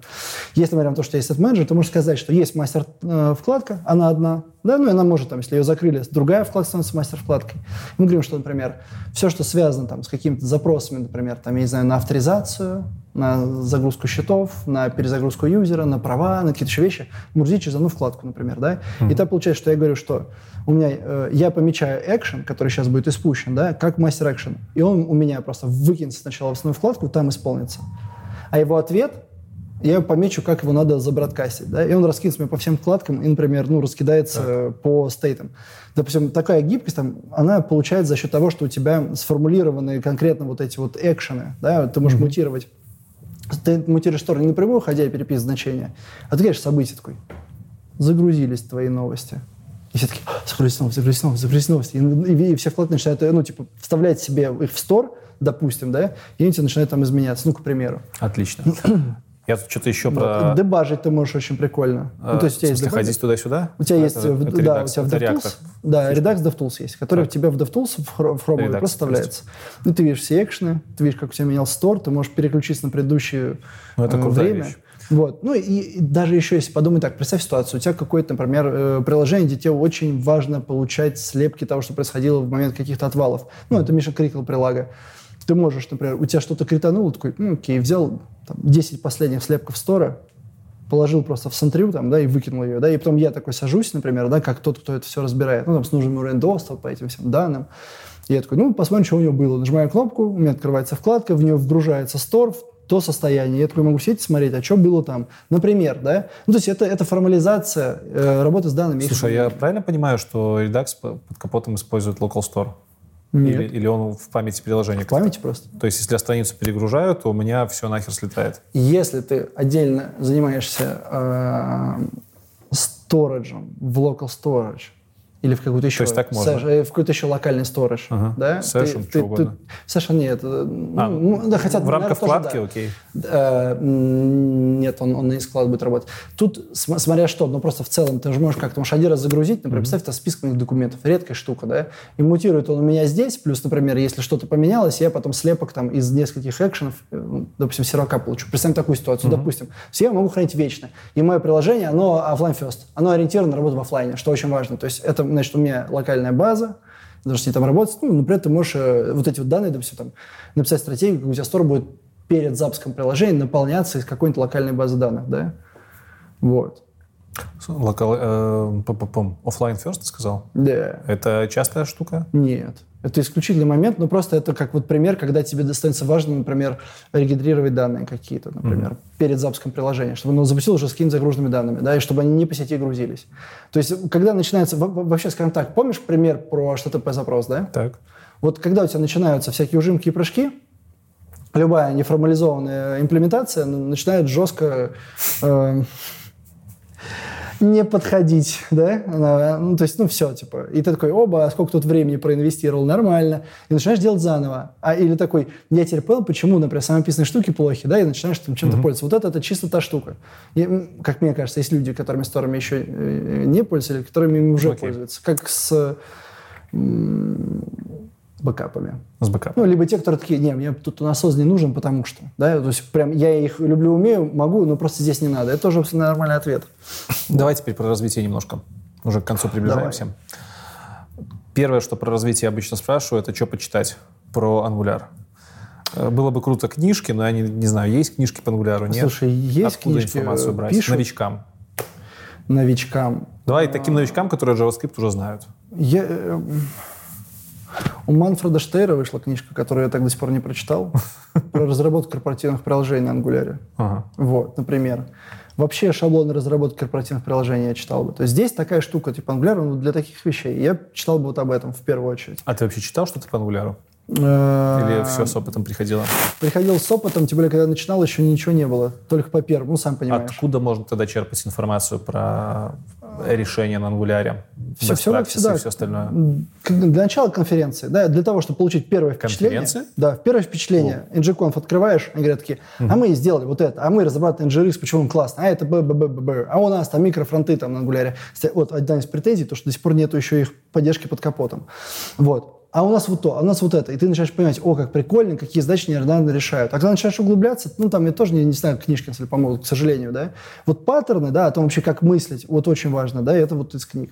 А вот какие-то частные случаи не всегда, ну, мне так кажется. Ну, например, вот, допустим, есть там книжка по ротору, да, например, по ангулярному. Он, он, он на самом деле очень гибкий, и он супер прикольный. Почему да? целая книжка? Да. Виктор Савкин, если я сейчас ничего не путаю, Виктор Савкин сначала был в команде, писал роутер, сейчас ушел, у него, собственно, вот это NRVL, это их э, поделка, и они вообще консалтят большие бизнесы по разработке на ангуляре. Mm-hmm. Вот, у него, да, собственно, книжка по роутеру. И я уверен, что если ты ее прочитаешь, и я ну. ее, если прочитаю, много нового узнаю. Хорошо, сходили на конференции, послушали какую-то информацию. Что дальше? Гуглить. Все как всегда. Мы разработчики. Что мы делаем? Документация Angular хорошая? А, достаточно, да. Но я бы сказал бы так бы, что, конечно, всех кейсов не покрывает. Угу. Она тебя познакомит. Вот типа при, привести тебя, там, познакомить, показать, как работает, да. Вот. Это вот как бы первоочередно. Дальше все равно ты будешь все изучать от потребностей. Если я тебе сто раз расскажу, что такое VChild, VChildren зачем нужен, только буду рассказывать, ты такой, ну, как наверное, не очень понятно. А вот когда такой, о, есть такая задача, смотри, чем решается, да. Что по поводу русскоязычного комьюнити? Из чего оно состоит? Куда можно податься? Там есть чаты, э, мероприятия? два основных чата. Есть Angular.ru, угу. сам по себе и есть советский ангуляр. Он как бы, там, если ангуляр.ру на 5000, да-да-да, ну это как бы шутка на тему того «Hello, comrade, today we will drink vodka and, and play balalaika». Это все в телеге? А, да-да-да, и там на 500 оставим. человек. Да, и он такой, как бы, более, более, более такой вот, типа, как сказать, тусовый, да, потому что там больше вопросов задают в большом, ну, и там много новичков, да, и там, то есть, если ты новичок, лучше туда. По поводу конференций русскоязычных, есть ли какие-то специализированные по ангуляру? Если нет, то на каких больше всего инфы бывает по ангуляру? А, есть, обязательно. Так. Есть ангуляр Москва, угу. например. Это метап. Кто проводит? А, проводил долгое время Леша Охременко. Сейчас я не знаю, к кому он перешел. Вот, кто, кто именно главный организатор. Ну, то есть это типа, это бесплатный... Нужна помощь движ. зала. Помощь зала. Юлия Царева сейчас делает, да, МГР Москву? Да, вот Юлия Царева из Тинька. Ну и Тинек долго хостил, там его хостил э, iPadWeb. Окей. Еще какие-то ребята. А, еще что-нибудь? В частности, Frontend Conf, там бывает по ангуляру наверняка что-то мы, не обязательно? Мы на Frontend Conf стремимся не давать каких-то обычных халтушных докладов по фреймворкам. Это кажется, ну, просто нечестно по отношению к зрителю. Почему? Потому что конференция профессиональная и более как бы объемлющая. То есть смотри, пришли ангуляристы, их меньшинство. И им просто даже доклад, потому что остальные идите погуляйте. Мы как бы реактовые доклады тоже, ну, не всегда То стремимся есть брать. малая аудитория, которая, которая это будет полезно, ты об этом? И, нет, я скажу так, что мы просто стремимся не брать узкие доклады. Узкие доклады. Да, то есть, типа, ну, знаешь... Хорошие нам, такие расшатанные. Да, нам, нам кажется, что если там какой-то специфичный доклад ага. по ангуляру, вы его прекрасно сможете и выступить, и, собственно, послушать на ангуляр мозг, ну, реально. Если там будет какой-то фундаментального порядка доклад, где используется Angular, то пожалуйста. Okay. Да? Но если просто как на Angular сделать что-то, не надо. Ну, типа, зачем? Или вот мы там на React делали микрофронты. Как бы хорошо, а давай ты расскажешь идею микрофронтов, React — это просто частный случай. Ну, правильно же, потому что задачи одни и те же вы будете решать, да? Но расскажи, да, на примере, но не, не продавай именно как только это React, потому что, ну, типа, это, это не то, что хочет услышать все остальные. А может, кто-то вообще пишет на чем-то своем там, да? А идея это та же, ее нужно просто донести, да? Потому что мы приходим на конфы для того, чтобы как бы напитаться mm-hmm. идеями и потом пойти их воплощать в работе. Какие знания нужно получить чуваку, который начнет разрабатывать на Angular у тебя в компании? JavaScript, TypeScript, верстка. Angular знать не надо? А, я не дослушал вопросы. Начать подумать. Ты, собесед... да. ты знать, собеседуешь знать. специалиста к себе в команду. Да, да, да. На, по... на позицию ангулярщика. А, Что бы ты у него спросил? Мидлового, а, джуна, джуна. Джуна. Ну, не так уж и много. Там в целом все можно плюс-минус в работе получить. То есть, ну, То есть от джуна ты не ожидаешь знаний там даже того же фреймворка? Ожидаю базового понимания, что есть компоненты. Что такое базовое понимание? Ну вот рассказываю. Есть компоненты, есть же, есть же. Компоненты делал, делал. Один во второй вкладывал, вкладывал, параметр давал, вверх события получал. Слушай, ну уже кажется, что ты можешь быть, как бы, да, вот подспорим в том, чтобы, например, просто это все дело верстать, описывать, делать компонентики, делать все остальное, да. React слышал? Слышал. Ой, React, боже, не знаю, в суе. Пошел нахер тогда. Redux, Redux слышал? Слышал. Пробовал? Ну так. Ну, ничего страшного. Хорошо. Пока что тебе middle будет помогать, а ты потом сам потихонечку будешь это все вкурить. То есть, ну, это в бою достаточно легко А сеньора бы ты что ожидал?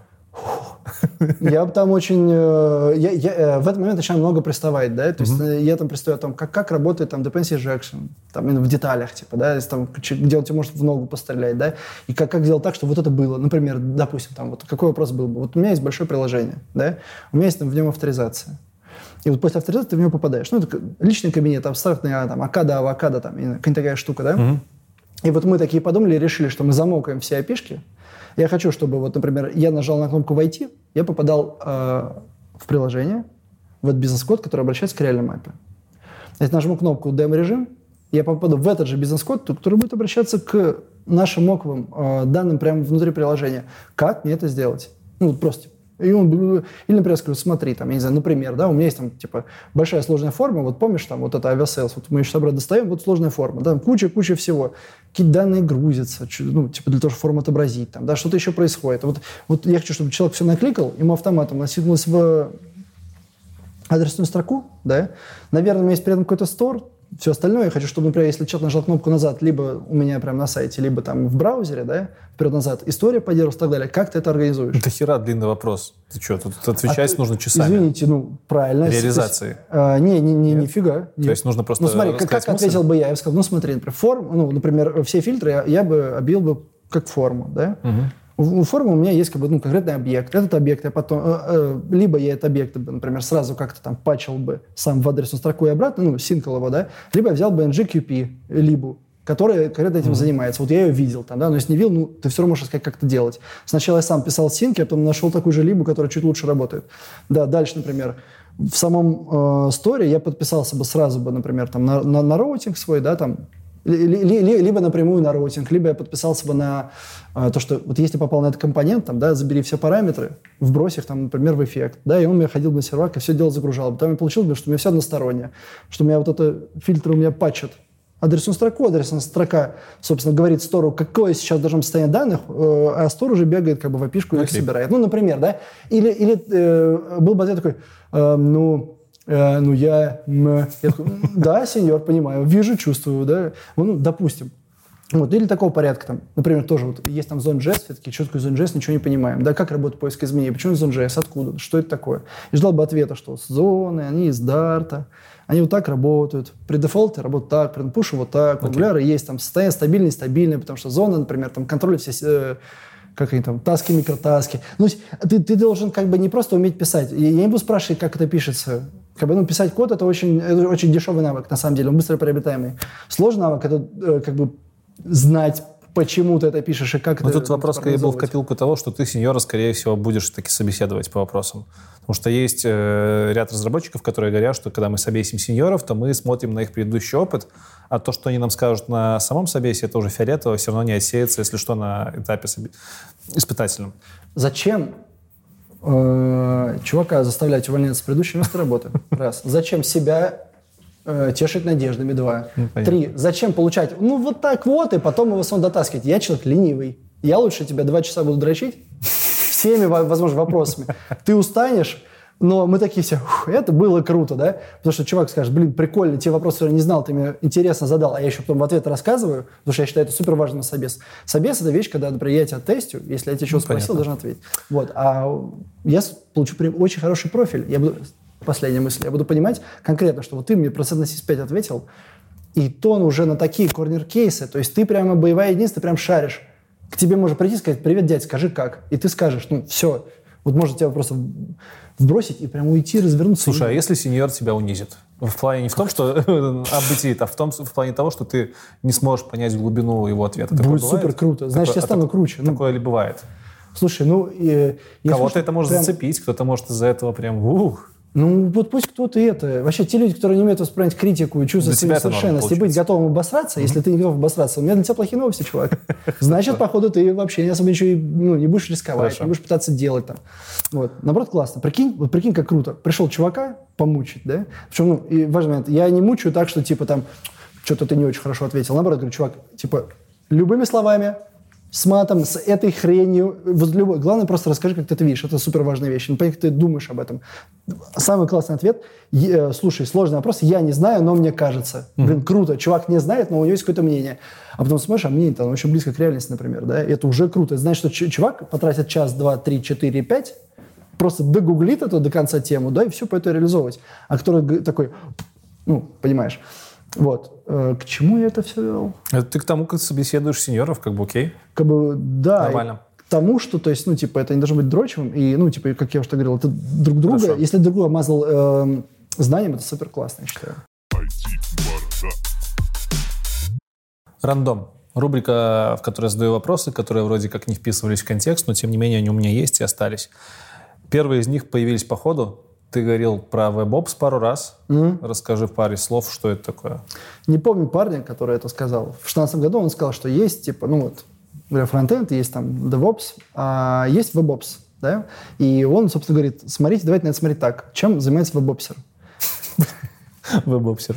Ну, э, да- давай так, если. Что Апсов уже очень много. Всяких. да, да. DevSecOps, DevOps, WebOps. О, веб-опс, фронт-опс. Фро- FrontOps. FrontOps. Это то же самое? А, чуть-чуть больше в сторону фронта. Давай, давай. Это за безопасность, за производительность, за логирование, за вот это вот все, за эксплуатацию твоего кода, скажем так, в первую Это очередь. WebOps. Да, сборка та же на CI-CD, там, да, вот это все, это, это часть, которая вот а, принадлежит веб-опсу. То есть ты не занимаешься кодом, ты занимаешься Получается, его, это бы- тоже Dev и SecOps, но только для веба. В смысле, для фронта. Да, Потому да. что... фронт-опс. Да, я сказал веб FrontOps. я имел в виду сказал, Это фронт-опс. FrontOps. Да. А есть еще WebOps или нет? Я тебе за него точно не скажу, где там вот это маленькое отличие. Да? Возможно, WebOps это тот, который может, там, например, еще не знаю, правильно там сконверить сервак, какой-нибудь там кэшир на Nginx, какой-то там Ну, это уже обычный DevOps.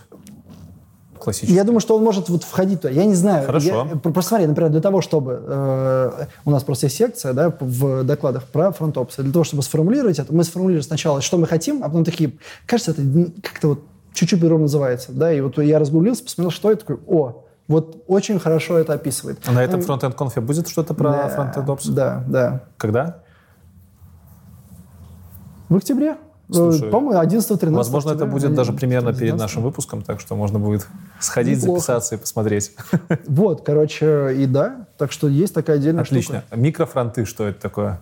А, что такое микросервисы? Есть представление? Ну да, конечно. Ну, собственно, когда мы берем один монолит, поделили по частям, потому что удобно параллельно разрабатывать. Во фронтенде тоже такое появляется? Сейчас я расскажу. Я просто для зрителей, для тех, кто не теми смс-ами. Типа, делим по кусочкам. У нас получаются маленькие атомарные программки с рядом базы данных, с своим кэшем, она полностью изолирована. Вообще, типа, черный ящик только с API, грубо говоря, да, поэтому мы можем ее отдельно, изолированно разрабатывать, деплоить, переделывать, все прекрасно. Ну, то есть это обратная сторона вот этого святого, сложно спутанного монолита, в который невозможно носить изменения. Вот. И одна из еще причин – это командная причина. Потому что когда у тебя там 10 команд по 6 человек условных, да, там, разработчиков, в монолите так себе ковыряться. А когда у ка- каждый владеет по, ну, даже несколькими там микросервисами, 20 штуками, ну, они владеют ими лично, да, то становится удобно. Вот. Бьем по частям, да, то есть слона есть по Ну, частям. это стандартная концепция микросервисов, это понятно. Абсолютно. И теперь э, э, это все на фронтенд перекладываем. Вот есть у меня монолитное приложение. Там 10 основных страниц, какие-то новости, какие-то еще там уведомления, например, ну, куча, куча, куча всего там, да? Ну, представим, там 10 страниц кошмар, ну, вот представим, что их 10, просто для простоты. И мы такие, смотри, вот есть страница, например, там, профиль юзера, э, страница публикации, страница рейтингов, страница еще бы чего-то, еще чего-то, продуктовая какая-то штука, еще чего-то, еще, и вот их там несколько. И мы говорим, смотрите, вот это отдельное приложение, вот это отдельное приложение, все мы разбили на отдельные приложения. Как оно там будет работать как одно? Мы делаем общую шину, где я могу либо ивент какой-то вкинуть, либо подписаться, получить какие-то данные. Кстати, при, привет, state management, между прочим. Вот. И э, есть shell-приложение, да, вот, ну, как бы вот, общая ракушка, которая первая прогружается, поднимает авторизацию, рулит еще какие-то вопросы типа там настроек, э, пермишнов, а вот это все. Она же, получая настройки, понимает, какие версии сейчас отдельных приложений можно будет загрузить. То есть, например, у тебя там, не знаю, там профиль 15 версии, там платежи 3, там, я не знаю, какой-нибудь еще штука, там, да, там афиша там 12, да, вот здесь такая хрень. Я когда нажму на афишу, она такая, момент, она просто тя- тянет э, JS-код этого всего, ну, бандл, запускает приложение, подсовывает ему туда свой э, этот свою шину подсовывает, и, и оно все вот и живет. Причем это может быть как сама страница, чисто как вот, типа бизнес-юнит, отдельное приложение. Да? Так это может быть маленькая вообще штучка. Если какой-то озон посмотришь, у них отдельно там, э, я могу сейчас что-то путать, ну, по-моему, не путаю, отдельно у них там менюшка, отдельно там блок с акциями, отдельно еще какая-то подборка, еще какая-то, там 5, 6, 7, 8, 10 микрофронтов. У меня еще вопросы это остались, да, из рубрики «Рандом». Какая справедливая зарплата для Angular-разработчика уровня junior? Привет, фронтенд Weekend. Да, это вопрос оттуда. Слушай, я не знаю, зависит от того, какой джун, да? Ближе к стажеру, да, это Ну, ты ты совсем зарплатами чуть-чуть. вли- Не, я- я просто говорю, совсем чуть-чуть. Ну, от до. 30 30-40 тысяч начала, да? Так. Чисто вот на уровне стажера, ну, который чуть-чуть что-то умел. А если, например, это серьезная крупная организация с большими запросами по уровню, там и джун тоже как бы будет, да, в средний middle, там он может доходить до 150, мне кажется, реально. Просто потому что мы все тут очень крепкие. Хорошо. Это знаешь, как была такая история, я не помню кто, кто-то из э, а-ля Форекса, да, какие-то такие ребята, у них был суперсложный интерфейс, они не брали джунов, не брали мидлов, они брали только сеньоров. А чтобы градировать, был senior-junior, senior-middle и senior-senior. Ну, шутка-шутка, а реально так, Хорошо. А, ты сказал стажер. да. Что такое стажер, в твоем понимании? Это, он чем-то отличается от жуна? А, Он имеет э, весь базовый... Теперь моя с языком... А, Он имеет базовый набор знаний, Так. не подкрепленных опытом, он не может вести самостоятельную работу, и, скорее всего, единственное, что он может делать, да, это когда ему говорят, вот задание, задание, за- вот задача, работает это вот так, и вот так. Помнишь, вроде что ты помнишь, иди пробуй. То есть у Джуна уже есть опыт, и Джун может что-то сам делать. Да. То есть, если мы, например, садимся работать с джуном, я говорю, короче, авторизация на мне, это на мне, Так. вот новость, отверстай, вот отсюда примерно так выведешь. Это что-то вот так. Он такой, да, я вроде понял. И он уже имеет потенциал к самостоятельной работе под присмотром, да. Сколько было бы не жалко заплатить толковому сеньору? Слушай, там э, во- вообще границы сильно размытые. Я бы так И сказал. вот ты нашел идеального сеньора, вот которого прям мечта, буська, вот прям Три сотки. солидно.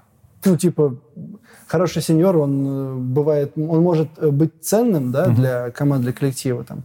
Ну, скорее всего, наверное, не вот в нашем масштабе, у нас маленький масштаб, да, вот в масштабе какой-то большой организации он может вообще сильно больше быть ценным. Куда компания ваша двигается? Вот.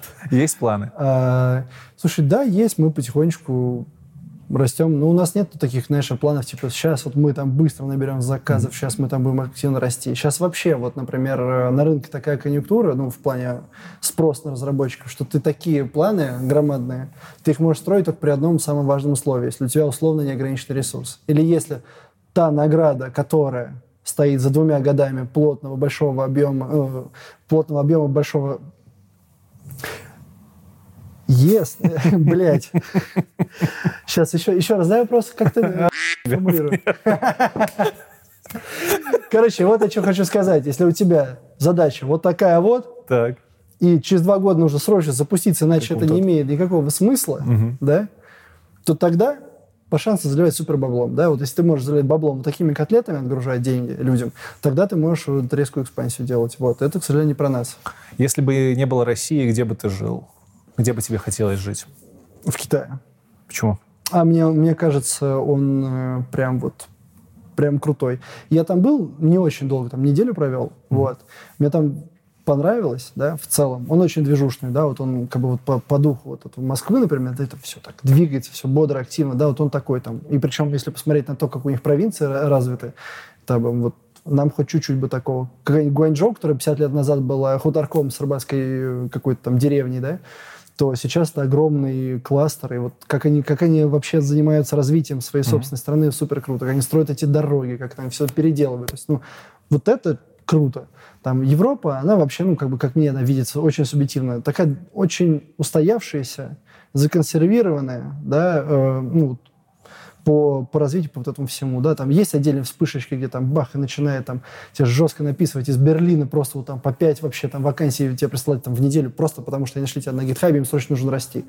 Есть отдельный, например, где там очень прикольная архитектура, ты прям вот смотришь на думаешь, блин, вот это как бы, ну вот для жизни очень клевая среда. Вот такие моменты есть. Но вот именно подвижу там, вот Америка? Америка, не очень меня это, э, не очень меня эта идея э, возбуждает, да, ну, дефолтный ответ, ну, типа, Калифорния вроде ништяк. Ну, наверное, вроде да, да, ну, тоже, типа, она там сейчас перегрета, там все Канада? дорого.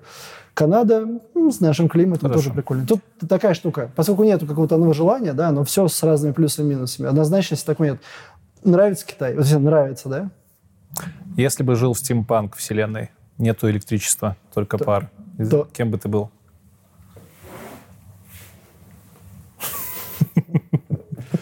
Слушай, не знаю, паровым слоном. Я не знаю. Ну, типа, Ну, это вопрос из разря- из разряда, если бы не было программирования в мире, то чем бы тебе нравилось заниматься? Если бы не было программирования в мире, ну Да. вот ре- меня реально интересует э, астрономия, например, да, Мгм. просто мне кажется, это супер классно, да, я там могу часами залипать в Ютубе на все это дело, потому что это кажется крутым. Да, это очень долго, это очень сложно, но это очень круто. Это посетители кальяны ломятся, помнишь, я говорил? Вот, и ей, например, как-то внезапно я, когда вот посмотрел, например, 10 глупых вопросов адвоката, это чистое программирование, вот один в один, да, потому что выстраиваешь логические цепочки, ты вот это все, ну, блин, супер классно, ну, это прикольно. Не смотрел «Белые воротнички»? Да, Сьюз. э, Сьюз. Да. Супер. Но ты, ты сам понимаешь, там романтизм, он как Да, бы да, да. все-таки придуманный, но и в реальности там, ну, реально это интересно. Вот, ну, да много, мне много что интересно, да. Если бы у тебя была возможность дать совет себе на первом курсе университета, что бы ты сказал? Слишком поздно. Ну, по плане советов, слишком поздно. Если бы еще бы раньше, да, что, типа, ну, не, не, не иди в дизайн, потому что у меня была вилка. У меня был вариант либо... Хорошо, давай тогда год поступления. Да. Год до А поступления. лучше два до поступления. Давай. А, У меня, во-первых, был знакомый чувак, который работал в физтехе, МФТИ. Мгм. Ну, Вот он говорит такой, смотри, без проблем, я тебе скажу, как подготовиться, иди туда, да, там, либо вот, э, типа, МГУ, да, это тоже, типа, я просто понимаю, как там по- построена программа, что тебе для этого нужно, да, я могу просто сказать, что вот, читай вот это, вот это, вот это, вот эти три репетитора, и то попадешь. А я такой, а, а- а нравится ли мне это, и- или дизайн, я, в общем, поскольку я мыкался, да, я в итоге, ну, типа, бездействовал, например, я бы, наверное, туда пошел бы, да, потому что это меня просто забустило бы. Вот. Ты ну, бы может быть, сделал из меня ботаника, например. Ты бы хотел заниматься наукой, поэтому бы туда пошел? Не, нет, про- про- просто А зачем? потому что это забустило бы айтишную часть. Ага, то есть ты не поклонник того, что айтиш- для айтишки не нужно высшее образование, правильно? Я... Нет, почему? Для, для, для нее объективно, да, пока ты начинаешь либо где-то сильно расти по карьере, особенно в каких-то ко- корпорациях, где, может быть, еще в каких-то есть препон тем, кто Мгм. не Хорошо. получил вышку. Вот. А у Но тебя- я считаю, что тебе, тебя это качает. Вот, например, если, допустим, отучиться на ВМК МГУ и просто быть очень крутым математиком, да, вот просто вот по своему как бы, образованию, ты будешь быстрее учиться. Тебе проще будут заходить какие-то концепции. У меня э, в свое время ра- работало два МГУшника. Один точно, по-моему, даже два оба краснодипломщики. Вот э, я наблюдал, как они развиваются, и наблюдал просто ну, вот ребят, которые реально вот условно с улицы, да. То есть он- он, э, приходили ребята, кто-то к нам приходил. К нам даже приходила девчонка, которая была балериной. А потом переобулась. И Моё все в порядке. Вообще супер круто. Но, ну, понимаешь, бывают разные. Я вот просто э, смотрю, как разные ребята двигаются, осваивая. Вот они двигаются раза в три быстрее.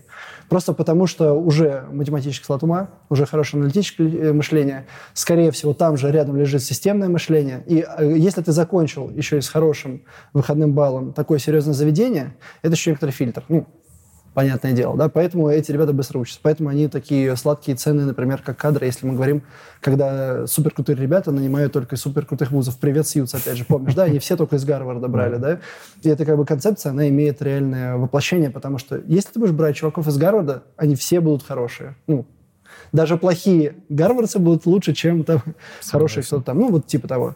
Есть ли современники, на которых бы ты равнялся, либо равняешься?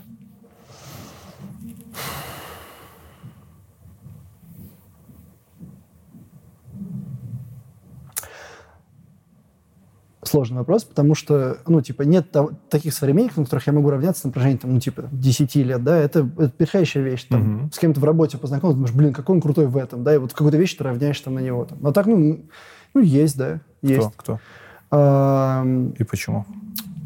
ну, вот, например, од- один из э, мо- мо- моих, наверное, любимчиков, прям в сердечке, Леха, вот, это руководитель э, корпоративного digital направления в Росбанке, где мы как раз делаем интерфейс. Вот он, он, он очень крутой. То есть такой классный, мудрый парень, э, который в корпоративной среде делает действительно гибкую методологию разработки, вот не присущую таким большим организациям. И как он это все делает, это классно, я считаю.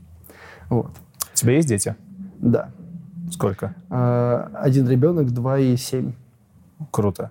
Э, Девчонка. Если бы, не если бы, а когда? Когда она посмотрит этот выпуск через 20 лет, что бы ты ей передал? Ей будет 22.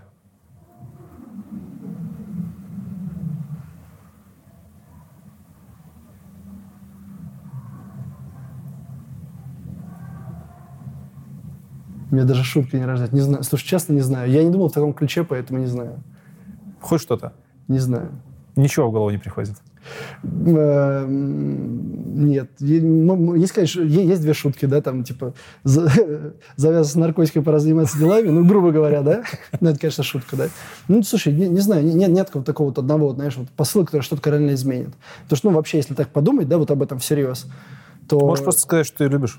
А, ну, это, конечно, это я тебя люблю, это сто процентов. Я о чем таком, знаешь, ну, типа, всегда, знаешь, когда говорят, такие, вот, там, типа, спасибо, интервью прошло, Понятно. Что ты можешь дать какое-то напутствие, да, и вот кажется, что, ты должен дать вот что-то действительно какое-то ценное, вот какую-то одну мудрость, которая что-то поменяет, потому что ты не можешь дать что-то, ну, много. Ну, смотри, это будущее, оно навряд ли уже что-то поменяет, но Ну, оно есть может вещи, оставить не меняются. приятную, приятную... Ну, типа, есть вещи, которые не меняются, да, например, допустим, можно сказать, что софт-скиллы там условно важнее хард-скиллов, да. Их, их сложнее в себя взращивать, да, и этим надо заниматься, надо осознанно, это очень больно всегда. Хорошо, например. последний вопрос сегодня. По списку не по значимости, не про айтишку он совсем будет, но у меня всегда последний вопрос. Таки сформулируй теорему Пифагора. Это что там было у нее там? Про этот? Ага. Слушай, я ее не помню. Я такой посмотрел на Ваню. Ваня, а ты помнишь? Если не ошибаюсь, квадрат. Вот что-то такое, да. Да, поэтому подписывайтесь на канал в офисе. Они знают теорему Пифагора. Хорошо, ну ладно. Все, на этом все. Спасибо тебе большое. Э, С нами был Глеб Михеев. Получается, CTO компании Бета. Бета. Да. CTO компании Бета. В конце остается конкурс. Тащи вон того вон человечка, рассказывай, что за человечек и за что мы его разыграем. Может, все-таки кепку? Нет, человечек. Кепка это, это что-то тоже в сердечке. В общем, есть наш очень старый друг знакомый, мы с ним работали там почти, наверное, 10 лет. Вот. э, наш бывший дизайн-директор, сейчас он работает Skillbox дизайнером. Вот. И у него есть наш общий товарищ, который э, работал видеооператором в Virtus.pro. Это команда по доте. Именно конкретно вот эта команда. Они чемпионы, по-моему, когда-то были, точно. и, слушай, я уже не помню. Окей. Сейчас же вечер, у меня уже на самом деле шарик за ролик давно заскочил, я могу же такую чушь нести. Вот, и короче, что, собственно, он ездил с ними на все интернешнл, вот это вот все, и из одного из интернешнлов привез э, Пуджа, вот, это статуэтка Пуджа, вот, и мы ее подарим тому, кто напишет самую веселую историю, самую забавную про э, айтишечку, про работу программистом. Связанную с человеком, который будет Да. это писать. Да, да, Хорошо. да. Типа, что с, с тобой, с тобой произошло? Там, например, на работе какой-то там казус, например, допустим. Там. Знаю, Отлично. Например, у меня есть история, как я дропнул базу данных на 30 тысяч человек. Пришлось откатываться, 8 часов данных было потеряно. Это где было? В NVIDIA? А, не, не в NVIDIA, нет. Давным-давно мы делали конкурс для Рексона, назывался «Ипотека». То есть, и там была суть в том, что она очень крупно Ты прошла спал по... три- спас 300 тысяч людей от ипотеки? Нет. Вот. э, Собственно, там нужно было там что-то бегать, э, с браслетами лайкать, вот это все. И там было очень много народу. Вот. И как-то раз нужно было сделать не- некоторый, э, некоторую фичу там для админки, чтобы можно было удалять все данные пользовиков. Там вот это все. Это уже было в момент конкурса. Вот. э, Был аврал. Вот. Я сидел вечером, все сделал, себя проверил, все работает. Вот. И я тогда, вот тот самый день я узнал, что MySQL движок, если в э, под запросе, если у тебя есть какой-то in, и там ты ошибешься, Угу. например, напишешь не select, а select, e пропустишь, В ине самом, да? вы, Так. то он такой, о, ошибка во вложенном запросе. И он condition отбрасывает. И там delete all from. Ну, деле- Серьезно? Вот так вот? да-да-да. Слушай, ну по глупости получается. Да. По И, глупости. и у тебя- и у меня, то есть я просто такой сижу, такой, ну все классно, нужно удалить пятерых пользовиков. Я нажимаю удалить на одного, и почему-то запрос еще бежит. И я просто переключаюсь, смотрю, как BD начинает, ну, типа, уменьшаться. Такой, опа, э, сервак ребутал, ну, конечно, уже часть данных была потеряна. Вот такая вот, как бы, ошибка по глупости, которая говорит о том, что первое, да, там, вообще, там, не работайте на боевом проекте, там, не пишите удаление там, ночью, да, и лучше Тебе в итоге за это что-то было? Слушай, ну, конечно, это было некомфортно. Ну, то есть мы, мы исправили ситуацию, но вообще само по себе это, конечно, типа, Хорошо. неправильно. Тогда отлично. Доставай еще раз пуржа. Пуджа. Он Пуджа. Я всегда его пурж Пурж. называл. Всегда его называл Пурж? пурж. Да. Пудж. Отлично. Вот этот вот замечательный пудж из той самой... Ну, это, кстати, не старая дота, это, видимо, он из новой, наверное, нет? Ну, конечно, новый Dota тоже, знаешь, извините, Да. мне 10 лет, Да. по-моему. А, вот так вот. Да, То есть я настолько она старый. Хорошо. Э, Ну, Пудж из доты. Отлично, отлично. Разыгрывается и достанется он тому, кто расскажет самую крутую, веселую историю из своей жизни, связанную с айтишкой. Э, От сердца оторвал. Прямо от сердца. Ну, можно еще кепку. Я выгоняю, кстати, на, на, на мид до сих пор иногда. Как ты подписан? Э, неважно. Хорошо. В общем, вы поняли. Ставьте хэштег конкурс, оставляйте ваши комментарии в закрепленном комменте. Я хочу сказать еще раз спасибо тебе, Глеб, за то, что рассказал про Angular. Обязательно подписывайтесь на этот канал, если еще не сделали. Это вдруг, кто знает, вдруг вы редиски, а может и нет. Обязательно задавайте вопросы Глебу, если что-то у вас осталось. Контакты тоже будут в описании. С вами был Лекс Борода, э, Глеб Михеев, все компания Бета. На этом у нас все. Всем Да. спасибо. Пока.